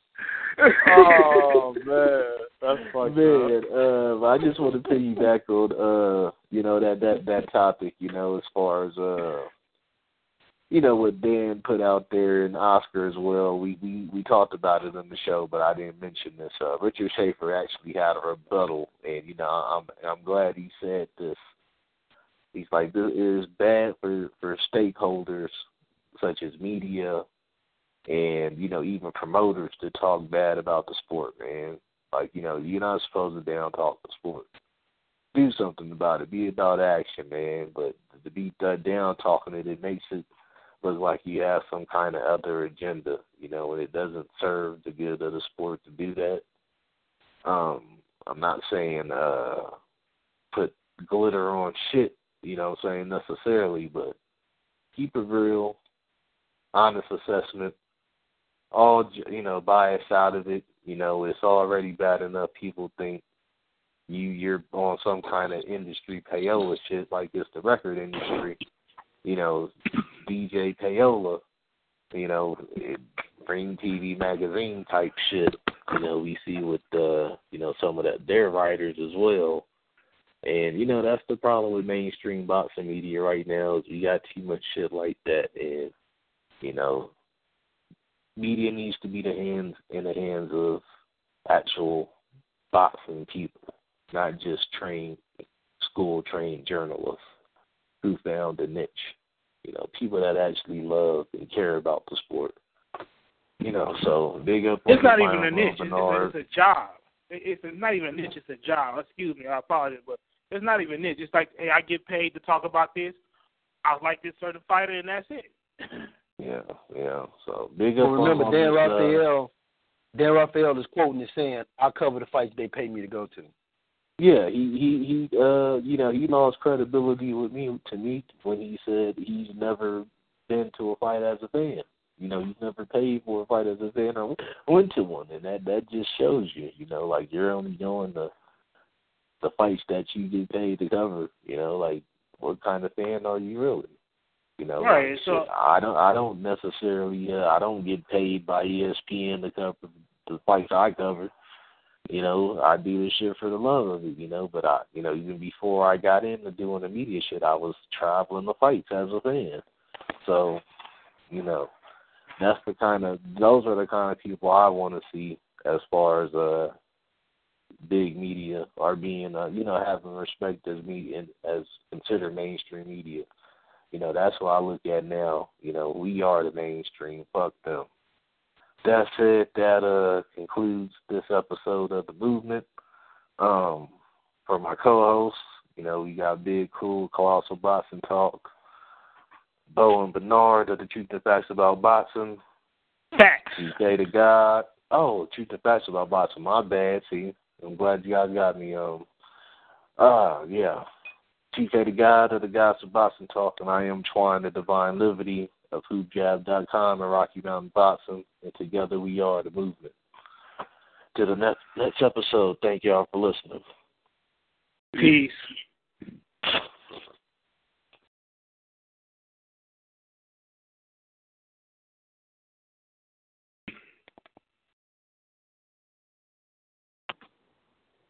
We still recording?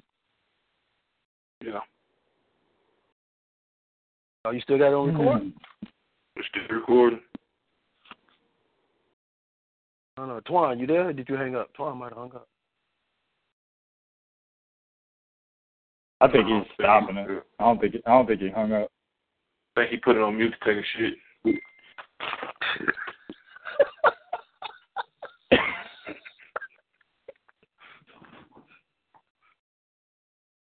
Twan. Let him take a shit in peace, Bo. How do you know he's taking the shit? Are you looking at him from the bedroom? Man, look, man. You, look, man. you and Bernard Ah. all the time calling yourself daddy and, and, and and Yeah. No, no. And Bernard, and, Oh, and Bernard was riding DJ Dick the whole time. Motherfucker. The address, the address. Hey, you. Hey, hold on, hold on, hold on. Are you? Hey, hold on, hold on. I wasn't riding nobody's dick, but uh, it sounds since you sound like somebody riding dick, are, are you getting jealous that nobody's riding yours? I'm about to say, you getting Oh, shit. I you couldn't sound jealous. Hey, motherfucker, you the one over there sounding like you in lockup and shit, motherfucker. Don't drop the soap, nigga. You sound like your ass over That's there just my voice. in jail and Uh, shit. No, he said that's my voice. No, that that nigga got That ain't your voice, motherfucker. That's my voice deep, bro. that He tried your that very motherfucker. white voice That on. Oh echo. yeah, man. You know, Motherfucker, that's that motherfucker motherfucker. gonna mention Shannon goddamn. Briggs. I wasn't even talking about Shannon Briggs. I asked was the Oscar Valdez or whoever that motherfucker Yeah. you mentioned.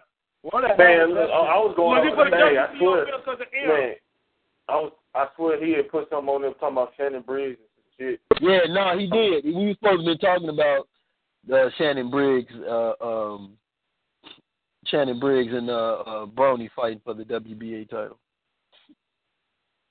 But you know, Twan does such a shitty job at moderating and shit, so we didn't get a chance to get to it.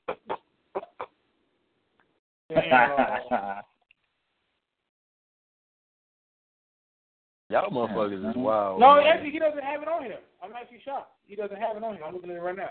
He must have edited it or something because it was on there. No, yeah, it was on there. I remember seeing that shit. He must. He must. When he put this last this last one out, he must have took it off. So Y'all motherfuckers is wild though, swear. but now I was over there fumbling and stumbling. I said, oh shit. Man, hey, fuck, fuck that shit, man. 2K said, you just like picking underdogs. He's not lying. Yeah, damn. motherfucker. Hey, hey, hey. You I'm like, do. hey. He's not lying, motherfucker. You do. I'm, I'm No, like, no, no, what it's happened? you like, What I what the said? fuck Hey, what I shit? picked? What did I? Hold What did I time say? out. 2K can answer that question because he, I know he gonna he gonna say uh Pascal. I don't know. I don't know what y'all. I don't know what y'all talking about. What did I say? I can't. I didn't. No, when you underdog. made that comment, when you said, you just like picking underdogs, nigga. Oh. And I was sitting there like, he's not telling a lie. This motherfucker picked Peterson when he was talking about fighting Cotto. I'm like, what the fuck? Hell, What is no, with you now? no, hold on, time out, hold on. I'm a Peterson fan, so I'm gonna go ride with Peterson, man. You know, fuck that. No, motherfucker, this is the movie. No. You supposed to speak the fucking truth. No, I'm. Fuck right. Oh, Don't ride with ride Peterson, with nigga. motherfucker. How you Casuals do shit like that, motherfucker. You casuals do shit like that, man. You be honest with us, nigga. Yeah. When you talking to I'm casuals, I'm you do this shit. fan, and I'm riding with my fighter. Fuck that. You supposed to. Man. Hey, it is what it, it is. What it is. Hey, that's. I ain't got nothing wrong with that. The only, you know, the only reason why I don't have a problem with Bernard doing that is because this nigga will admit, you know, why he's why he's doing it. Other motherfuckers Oh, yeah. actually try to act like they're they'll they'll Yeah, actually try to act yeah. like they're educating you, but they're don't to break down a fight. You know what I'm saying? right, right. Yeah, no, I, I, I got agree. a problem with that shit. I got no, I mean, it is I- what it is. At least he's telling me I agree.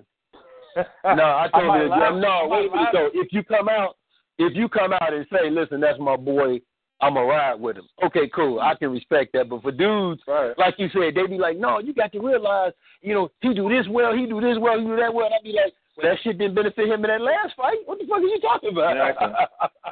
I might laugh Yeah, at nigga Bernard and shit, and nigga a whole ass nigga. But Oh fuck you, You know. man. Go lift some weights, nigga. Go lift some weights, nigga. I did. I right. That's why I was. protein al- shake, nigga. That's why I was almost late. Shit. That's exactly what I did right before the show. Shit. Nigga. That nigga went to some. That nigga took some creatine and amino acid and did 100, 120 push-ups. Uh, hey, Bo, you know I, I'm in my thirties now. I can't fuck with that creatine, nigga. Nope. Man, Can't fuck with that. That's that young nigga You know what? right there. Uh, yeah, I'm about to say when I when, when I was boxing, a lot of fighters was taking that creatine and rip fuel. Yeah, yeah. I, I And can't rip fuck you, with that, yeah. bro. I'll, b- I'll blow up, nigga. I'll fucking end up being like 250, nigga. I can't fuck with that. Hell nah. Oh Ain't shit! that I hear Rick you, Fuel, man. Uh, a fat burner? Ain't that a thermal? That You said what? creatine. That Rick fuel, ain't that a thermal? No, Fat. Rip Fuel is yeah. No, is it a thermal or is it a uh, creatine? No, No, that's creatine. That shit. Woo. No, no, no. That but I'm asking. No, that makes you retain water, man. That shit is. You, you- that shit makes you retain all your water. Creatine does. Yep. So I. No, okay. So what does Rip Fuel do? What does Rip Fuel do? Rip Fuel was shit. like uh same shit, but it was more of an energy drink. But it also it was an energy drink that would also help you retain water and help build muscle mass. Yeah. Oh wait a minute. Oh wow. Okay. Okay. Yeah. I don't fuck with that.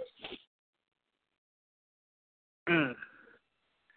Man, but that was that was good though, because we had some arguments on there, man. It's always good when you have arguments. Well, no, that's why you know what. That's why some, sometimes, man, I'll say shit against the grain for, just for that purpose right there. Because we can't always be in, in agreement on stuff, man. We gotta have. Hey, I was shit. riding with Jessie Vargas and, and then 2K uh, pretty much shut that motherfucker. Try to shut that. Well, he shut that shit down because like Mayweather and tell Dewey Cooper what he how he be Pacquiao. I said, shit, all the motherfuckers. I read that shit too. I read that What shit too. When when when oh. remember Oh. they asked they went to ask Floyd about how to beat Manny. He told him, I ain't telling you shit. yep. That's pretty much what Floyd told me. He said, man, I ain't telling you shit. And you know why, right? Because fucking Jessie Vargas left TMT. He used Left to be signed with them. TMT. Sure did. He Oh, used to be oh. with okay. TMT. He left. Okay. It wouldn't have helped anything. Man. Jessie Vargas just ain't talented enough to execute the game plan for 12 rounds and defeat Manny Pacquiao. Yeah. Yeah. Man, But I, I don't But the- see um, Go ahead, Bo. No, I was gonna say, but the reality is, and I said this, I said the way to beat Manny Pacquiao is you got to box him and you got to counterpunch him. With Jessie Vargas, don't do neither. Yep. That's why I don't see him beating him. And we all know who gave problems on defeating Manny Pacquiao throughout his career. Morales, Marquez, All boxers. and Floyd. All boxers and counterpunchers. Well, Yeah, yeah, all guys all with the boxing boxers, but this- counterpunch. But this is the difference, though. I, I you know, I, you're right. Y'all, you're on the right track. You know, J- Jessie Vargas does employ the correct style, but he's not smart enough. That's that's my problem. He's not smart Mhm. enough to know that he needs to do this in a particular situation. He's just But, all but hold on, He's, hold on. hold, hold on, hold on. He's just all straight up boxer, nothing else. If you if you take away his jab, well then he doesn't know how to not how to how to circle, how to throw a, uh lead with his straight right because the, because the fucking opponent has taken away his jab. No, he's gonna keep throwing a jab. That's that's all he knows. That's what I'm saying. Like if if Erik Morales and um Marco Marco Antonio Barrera, they knew how to do other things if Manny Pacquiao would take shit away from them as boxers. Jessie Vargas doesn't. That's what I'm saying, man. This is gonna be just like Chris Algieri did. Algieri got his jab taken away. He kept doing the same shit. he kept he kept it on the same game plan. Jessie gonna do the same thing, man. I'm telling you. Maybe, I mean, maybe, maybe, maybe I mean- one of the Oh, the, the reason why I, I said his trainer may have a difference because he actually listened to Dewey Cooper. And when he told Dewey Cooper told him throw that overhand right, you could catch uh, Sadam Ali. He threw the jab. He looked like he was going to throw a jab to the body with the feint. Boom, hit him with the overhand right and, and knocked But him brother, down. Brother, But, I mean- Pacquiao's not gonna fall for that shit, bro. Sadam Ali is still mm-hmm. an amateur, man, and I've been Yeah, he saying that is. for a long time. Manny Pacquiao is not gonna fall for that bullshit. Manny Pacquiao might be on the damn side of Jessie Vargas before he even thinks about throwing the overhand right. He's gonna be on the side of this nigga hitting him with combinations, though. Like this, you Right. you can't compare Sadam the Sadam Ali fight with what can happen in a Manny Pacquiao No, fight. There's I'm no not comparison. comparing. I'm not comparing that part. I, what I'm basically saying is he's listening to his trainer. So if he listens to Dewey Cooper, there's a possible chance Uh-huh. that he. could- That's all I'm saying. That's that's the aspect. I I'm see what trying you're to- saying. You know what I I'm see saying? I'm you're not you know, here's saying- the, but see, Yeah, here's I mean, something that I look at. I look at this. Has Jessie Vargas ever seen the Manny Pacquiao? Because Manny Pacquiao has seen many Jessie Vargas. Yeah, yeah. In many We ways, just saw one way recently. better Jessie Vargas. Yeah, I mean, I, I really, in my opinion, man, I mean, y'all niggas might not agree, but I think Chris Algieri might beat Jessie Vargas if they ever fought. You know what I'm saying? He's Yeah, he's a better Chris boxer, Algieri in my better opinion. fighter. Yeah. Well, he didn't so, utilize that jab like I thought he would against Errol Spence. No, man. Well, that- that's see, different. see, That's see, what you have to understand is Earl Spence. See, there are certain guys that know how to do certain things. The, the problem with Jessie Vargas, and and and and I agree with 2K is he knows one way. Earl Spence has many ways he can come at you, and Earl Spence knows like Earl Spence kind of reminds me of Mike Mike uh, Mike McCallum. He knows how to get inside on your body without you even knowing. You'd be like, damn, how, what are you doing here? And he knows how to Yeah. get there inside on your body, man. Jessie Jessie Vargas, like he doesn't know how to take away something that you got. You know, he only knows what he do does well, and that's what he works on. So, I mean, I mean, don't don't get me wrong. He's young and he wants it, and I like guys like him who say, "Listen, I want it," because he's watching social media. He knows he's not being mentioned in the mix of the 147 pound division. He knows pretty much motherfuckers is not even thinking about him. So he wants to make a mark. But like I said, the way to beat Manny Pacquiao, can he do it? And I don't believe he can because although he he he faced Tim Bradley and after that he he fought Sadam Ali. But like 2K said, Sadam Ali was like I've I've always questioned how the fuck Sadam Ali got where he was because he never impressed me. Well, I don't know how the fuck he beat Luis Carlos Abregu, man. And but mm, maybe true. maybe Luis Okay. maybe Luis maybe Luis Carlos Abregu is on the downfall because recently in his last fight, in his last fight, he just got fucking knocked out by a guy with nine losses in the third round back in Mhm. Argentina. Yeah, weak man. So You remember? so You remember that fight? Uh, my bad, 2K. But you remember that fight on Showtime way back a few years ago? It was a brawl. Him and uh, Abregu. and- I forgot the guy's name. That shit was a it was great. I mean, his chin has always been suspect, man. And shit, he ran up on Yep. the right guy, and I mean, Yep. you know, uh, knocked him out. But I mean, Barker has been fighting the same way ever since I've been watching him fight. You know what I'm saying? Yep. you would think you would think fighting a Bradley, fighting a Ali, you would gain more experience and learn things and pay attention to, you know, when you watching film, see what you did better in each fight or, or what you did wrong. But he still fights the same way. Yeah, he Maybe does. it all together. I mean, but if you don't evolve in, in anything, that's just with anything, whether it's boxing or just life in general, you gonna stay at the same level, and that's what I see come um Saturday night uh, or whenever I watch a fight. Um, Pacquiao is too much for him. See, in my, I remember the damn Jessie Vargas versus Khabib Alexander fight, man. Jessie Vargas clearly lost that fucking fight. He shouldn't have been the WBA champion at that point in time. You know what I'm saying? And Khabib Alexander, you saw what Adrian Broner did to that motherfucker. That's a B-level Right. fighter. You know what I'm Right. saying? And, and Jessie Vargas clearly lost to this nigga. He, he, I mean, he he couldn't even get past Khabib's jab. Because whenever whenever Jessie would jab, Khabib would jab with him, and he would get off first. That's that was the story of the fight, really. You know what I'm saying? So if a guy like Khabib Alexander can jab with Jessie Vargas, what the fuck you think Manny Pacquiao is gonna do? Manny Pacquiao don't even need to jab with him. He can elude this nigga's jab easily. I was say, This is a jab- Pacquiao really doesn't. Yeah, man, Pacquiao really doesn't. yeah, jab. this, this is a but this is a jab from a B level fighter. He can man. This, I hate this fight. You know what I'm saying? Like like like. Hey, I blame that on Bob fight. Arum. Huh? Blame that on Bob Arum because I, I really thought he was going to Yeah. fight. Um, we thought it was going to be the Broner. Then we thought it was a potential chance of him taking on Terence Crawford, which we all we pretty much knew that he was Well, pick I, the lesser I of called- the lesser of the uh, the three uh, p- p- potential contenders against Pacquiao. So well, I call I called this fight out right after the Bradley fight and my post fight. a lot of people called that fight out. I have to agree with you. A lot Yeah, of people called that fight out. Yeah, because as soon as as soon as uh as soon as he got that what was it that WBO interim title against against uh Tim Bradley, it was it was one of the WBO minor titles. As soon as he got that shit, I was like, man, he about to fight Jessie Vargas. I said that shit whenever. I don't even remember when that fight was. What in April of this year or March?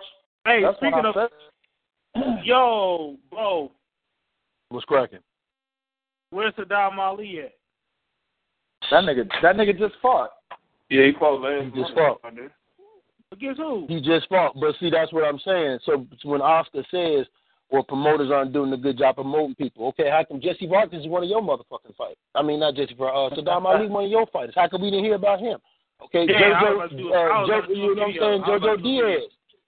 Jojo Diaz I is one of your motherfucking fighters. How come we didn't hear about him? Oscar said, Down my- man, he, he he jealous, man. Like I said earlier when I was speaking, he jealous, man. He want back in there so bad. He want he want back in there so bad, but he ain't gonna be able to Yeah. get back in there for a while. So he gonna throw a fit and, and talk shit like a, a girlfriend. Well, you know- started and shit. So You know, the the thing with Oscar, and I say this, and a lot of people get mad at me for saying it. Oscar Oscar lost every big fight he ever had. He lost every big Oh, yeah. fight. He lost to Tito. Lost he he, he lost to. Tito. Right, right. Lost he lost the to. Tito. He lost to Mosley. He lost to B Hop. He lost to Floyd. And then that's why when I hear You Max losing Kellerman to say, Ike Right. Yeah. Yeah. Yeah. He. I, yeah. I, I thought he lost to Ali Cortez. He definitely lost to Felix Sturm, but you know he got the decision over him. But that's why Or when Max Kellerman say, when Max Kellerman say shit like, "Oh well, you know Oscar, you know unlike Floyd fought everybody." No, he didn't. He didn't fight Forrest. He didn't fight Winky Wright. He didn't fight Jose Oh, Lopez. There's a lot of you know he didn't fight Paul. A lot of motherfuckers. You know he didn't fight Mike Donna, Margarito. Don't don't tell me he fought everybody. Now I'm not gonna knock the dudes he fought. Okay, but don't sit there and make it seem like there was nobody he ducked. Bullshit. That Jose. Lopez duck was the most was the biggest duck of that time. I remember Yes, it that was. shit because I was I was a little nigga. I remember that. You know what I'm saying? But Now, I uh, Bernard- respected him. I respected him because he came out and said that that fight isn't something he wanted right now. Yeah. Well, I Yeah, I remember him that for saying it. But you're right though. That Lopez fight, nobody wanted Lopez at that time. Yeah. man, Hey Bernard, to, did to answer your question, Bernard, uh, Sadam Ali fought on the undercard of um Canelo Liam Smith. yeah. Wow. That's what. Yeah. Oh, that that was his last fight. And he looked like shit too. He looked like he looked like shit. He looked like he looked like he looked like a see before before I always thought he was an amateur that could have made the Olympics, nigga. In that fight he looked like an amateur that would have lost in the Olympic trial. That's what he looked like. Mm. That nigga like shit, dog. Wow. so That's why I said because we never got 2K's take on what uh, uh, Oscar saying that. I don't think did we? I thought we did. yeah, yeah, yeah, we did. Okay, no, there was something we was talking about that he didn't go to you. We was talking about it. Adrian Broner and um uh Mikey Garcia. Oh yeah, what'd you think about that, man? No, Man, that's a fucking no, it was a it, it, it was what Showtime was doing. I talked about Showtime, all of Showtime, the the Showtime topic. Okay. I, I know it was- Bernard it was- did, though. Yeah, I like the the Adrian- Adrian Broner situation. Man, that's a fucking that's an excellent fight. Like it, this, it depends. Like uh, Mikey Garcia is gonna fight Dewan Cannon. I think he if he goes in there because I didn't. A lot of people like Mikey uh, in his last fight. I I didn't. didn't. I didn't think. Horrible. He Yeah, looked I- horrible to me. Yeah, exactly. I agree with I agree with you. He did look horrible to me too, but um maybe you know he shook some ring rust off. He goes in there against Zlaticanin, and he looks like vintage Mikey Garcia. Adrian Broner's in trouble, dog. But if he looks like shit again, well then Adrian Broner's got an opportunity to win that fight. I think Mikey Garcia, man, the old Mikey Garcia was on a different level than what Adrian Broner's on, man. I hate to say that, but it's true. You know what I'm saying? So I mean, I think Mikey did cost himself a lot of his prime. I mean, he's still with 28, whatever it is. He just didn't look good Yeah. at all. You know what I mean? He didn't look good at all. I mean, you, got some people come back from a, a, a long layoff and you can see, okay, resemblance of the old, old self. I didn't see that. I mean, the power, of course, he's going to always have that, but he, he looked slow. I mean, obviously he was nervous first fight back in a long time, but I expect him to Yeah. perform better, but I think he probably should have took another fight before jumping up to this one. Not saying the guy's on his level, but he's been fighting, you know, consistently while Mikey's been on the sideline. So I mean, you know, he won't um he won't want a title and then to move up to 140. So I respect that. Hopefully, we get a better performance because man, Mikey is the truth when he on point. we'll see.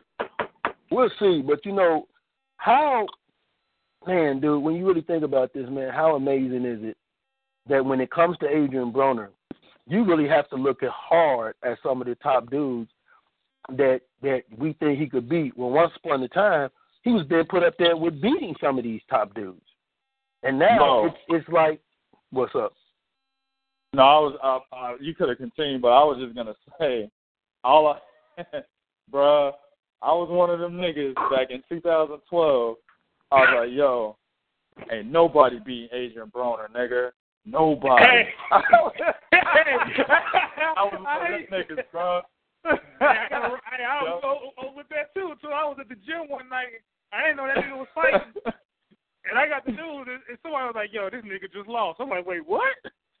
Bro, it wasn't. It, it wasn't until the Paulie Malignaggi fight because I had Paulie winning that fight. It wasn't Oh, until shit. that fight until I was like, "Oh hell, man, this nigga should not move to 147." And then when they announced Maidana, I thought he would win, but I knew he would have trouble. I didn't think he was gonna get knocked down twice. I don't think anybody. Well, Seth, Seth told me Hey, earlier today. That was the fight I was at the gym, and I didn't even know they were fought. And I was kind of mad about that one, man. I, I was like, shit. Now I knew he was gonna lose that Maidana fight because prior to that Maidana fight, Floyd Mayweather was I think was was that the fight when Floyd fought Canelo?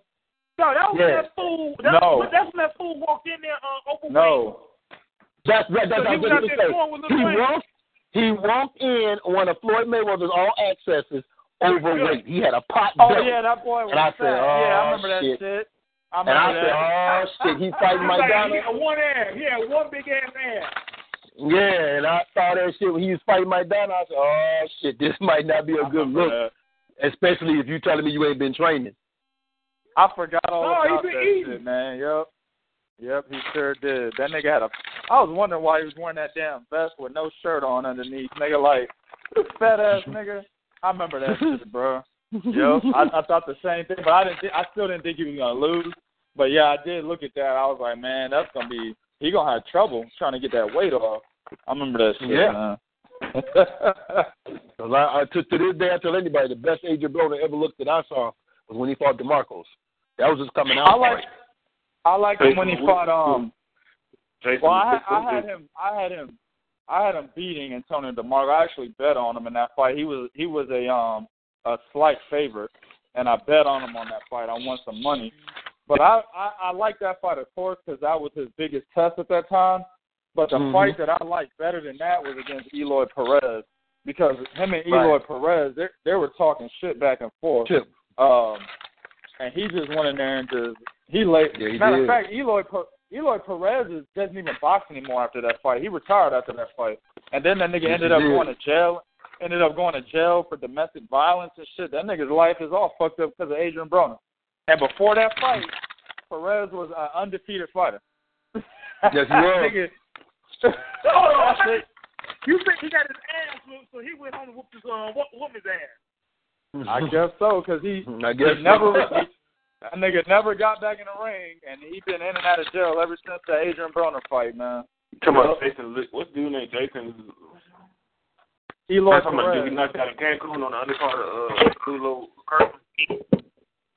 Oh, Jason Litzau, the white boy. Yeah.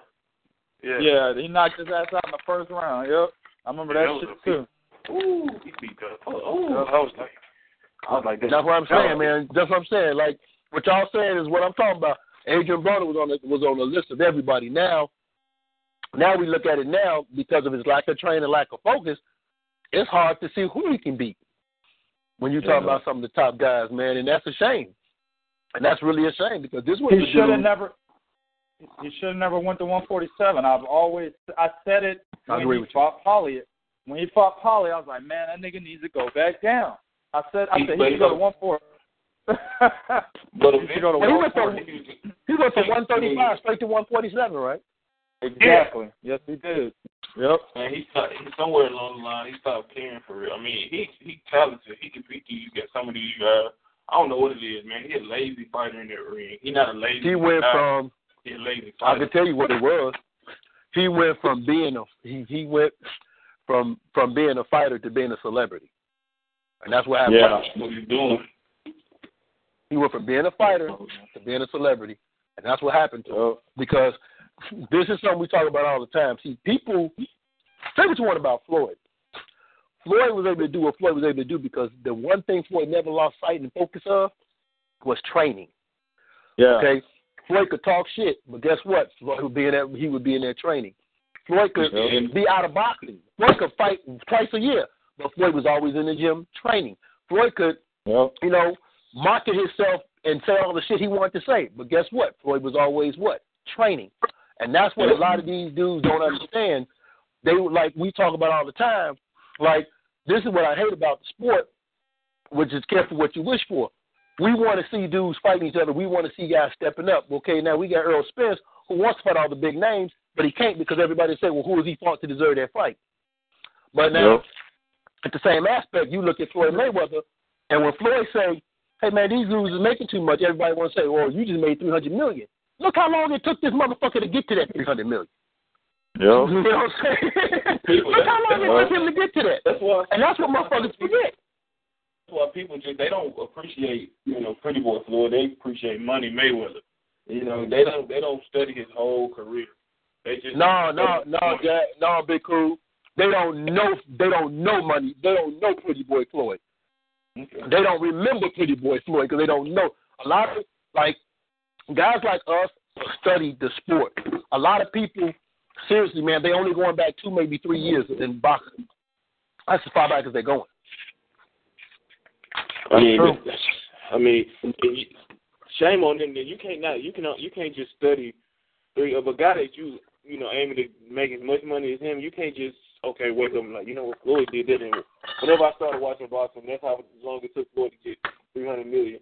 With that mindset, Mhm. you already fucked yourself. You know what I'm saying? 'Cause like you Right. said, you got to go way back, way back. Even when he was an amateur, you know what I'm saying? You got to go way back and see, okay, this is where he started and this is where he is. Broner, Mm-hmm. and maybe Floyd, maybe Floyd enabled him sometime, you know, especially Broner. And I don't know their conversations behind closed doors, but all I know, a guy that's, that's close to Floyd is kind of taking heed to what he's doing and doing it the right way is uh, Badou Jack. Badou Jack fights the guys they put in front of him. Don't really hear too much. I'm not saying he is talented. I'm just saying he's the only one of his fighters that's soaking up everything that Floyd, you know, is, you know, releasing or, or teaching. Badou, Mr. Badou is AKA Mr. Basic.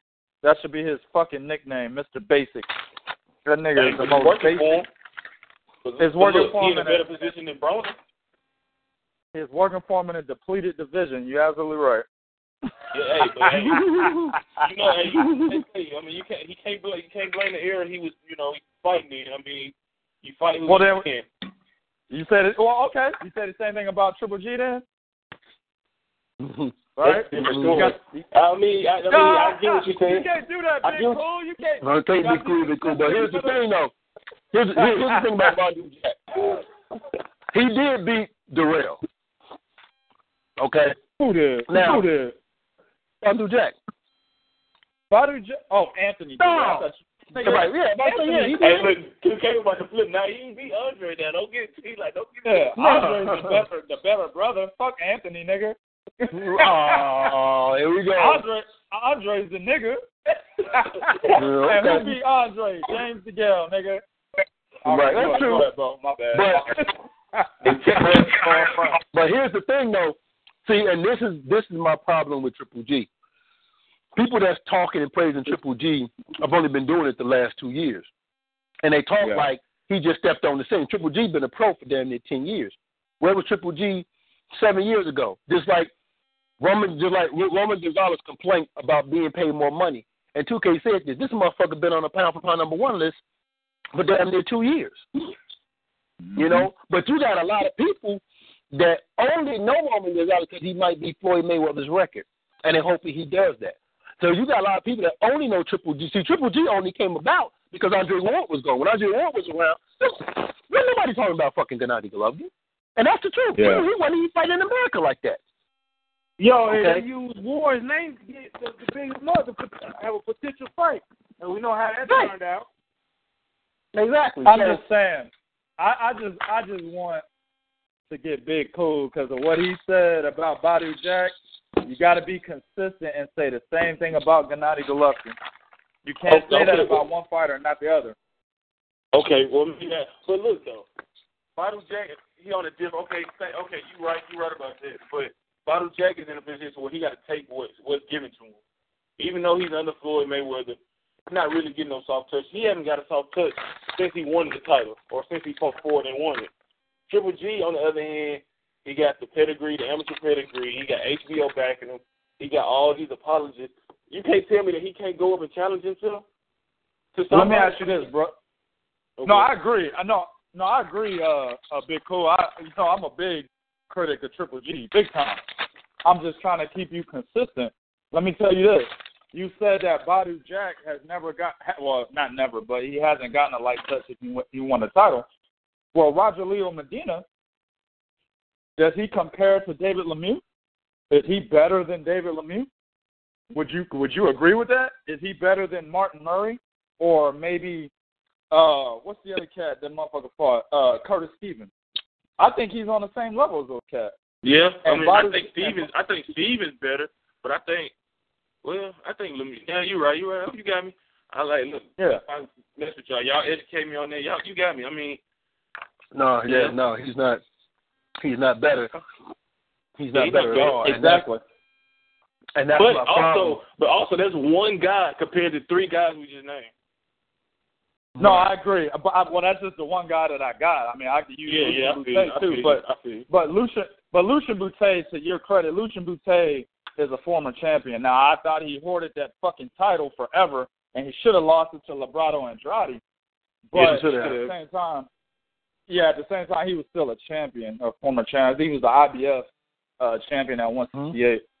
Um, but uh, yeah, I, there, there's, there's a couple guys I can name in there that you know. you know, they was grooming. They was grooming Bute to be the next Joe Calzaghe. There was time he to, man. Hell he- yeah. When Yeah, that's why they kept away from Pascal even back then. They kept him away from Pascal even way back then. when you think about it, Bute probably one of the most overrated champions in the last 10, 15. When you really Absolutely. think about it, One I hundred mean, percent he- agree. because he folded up like a lawn chair when he fought Carl Froch. And I mean, it was just like no resistance at all. He couldn't do Yep. nothing. He looked he looked like uh when he got hit, he looked like Carl Froch just threw a bucket of cold water on and woke him up out of his sleep. That's how every time he get hit. He had that I mean, he just said, "Fuck it, I don't, I'm tired of swimming. I'm about to go." You said, let me think. Okay, you said overrated fighter o- over the last ten years.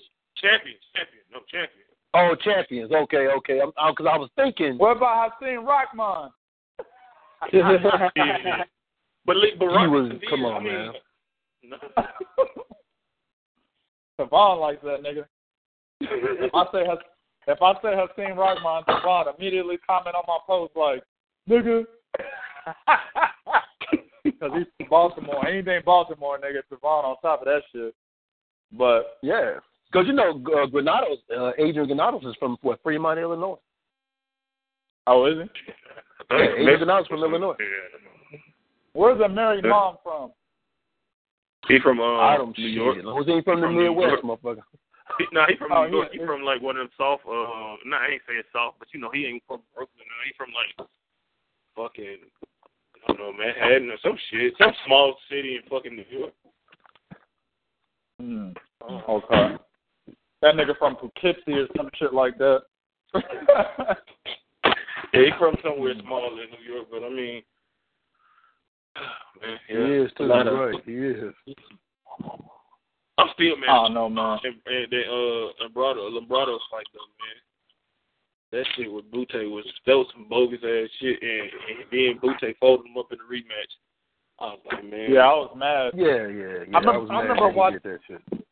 I remember watching Lucian Bute fight, man, a long time ago, and again, man, just like watching Q Powell on fucking ESPN and and Peter Quillin on ESPN, man.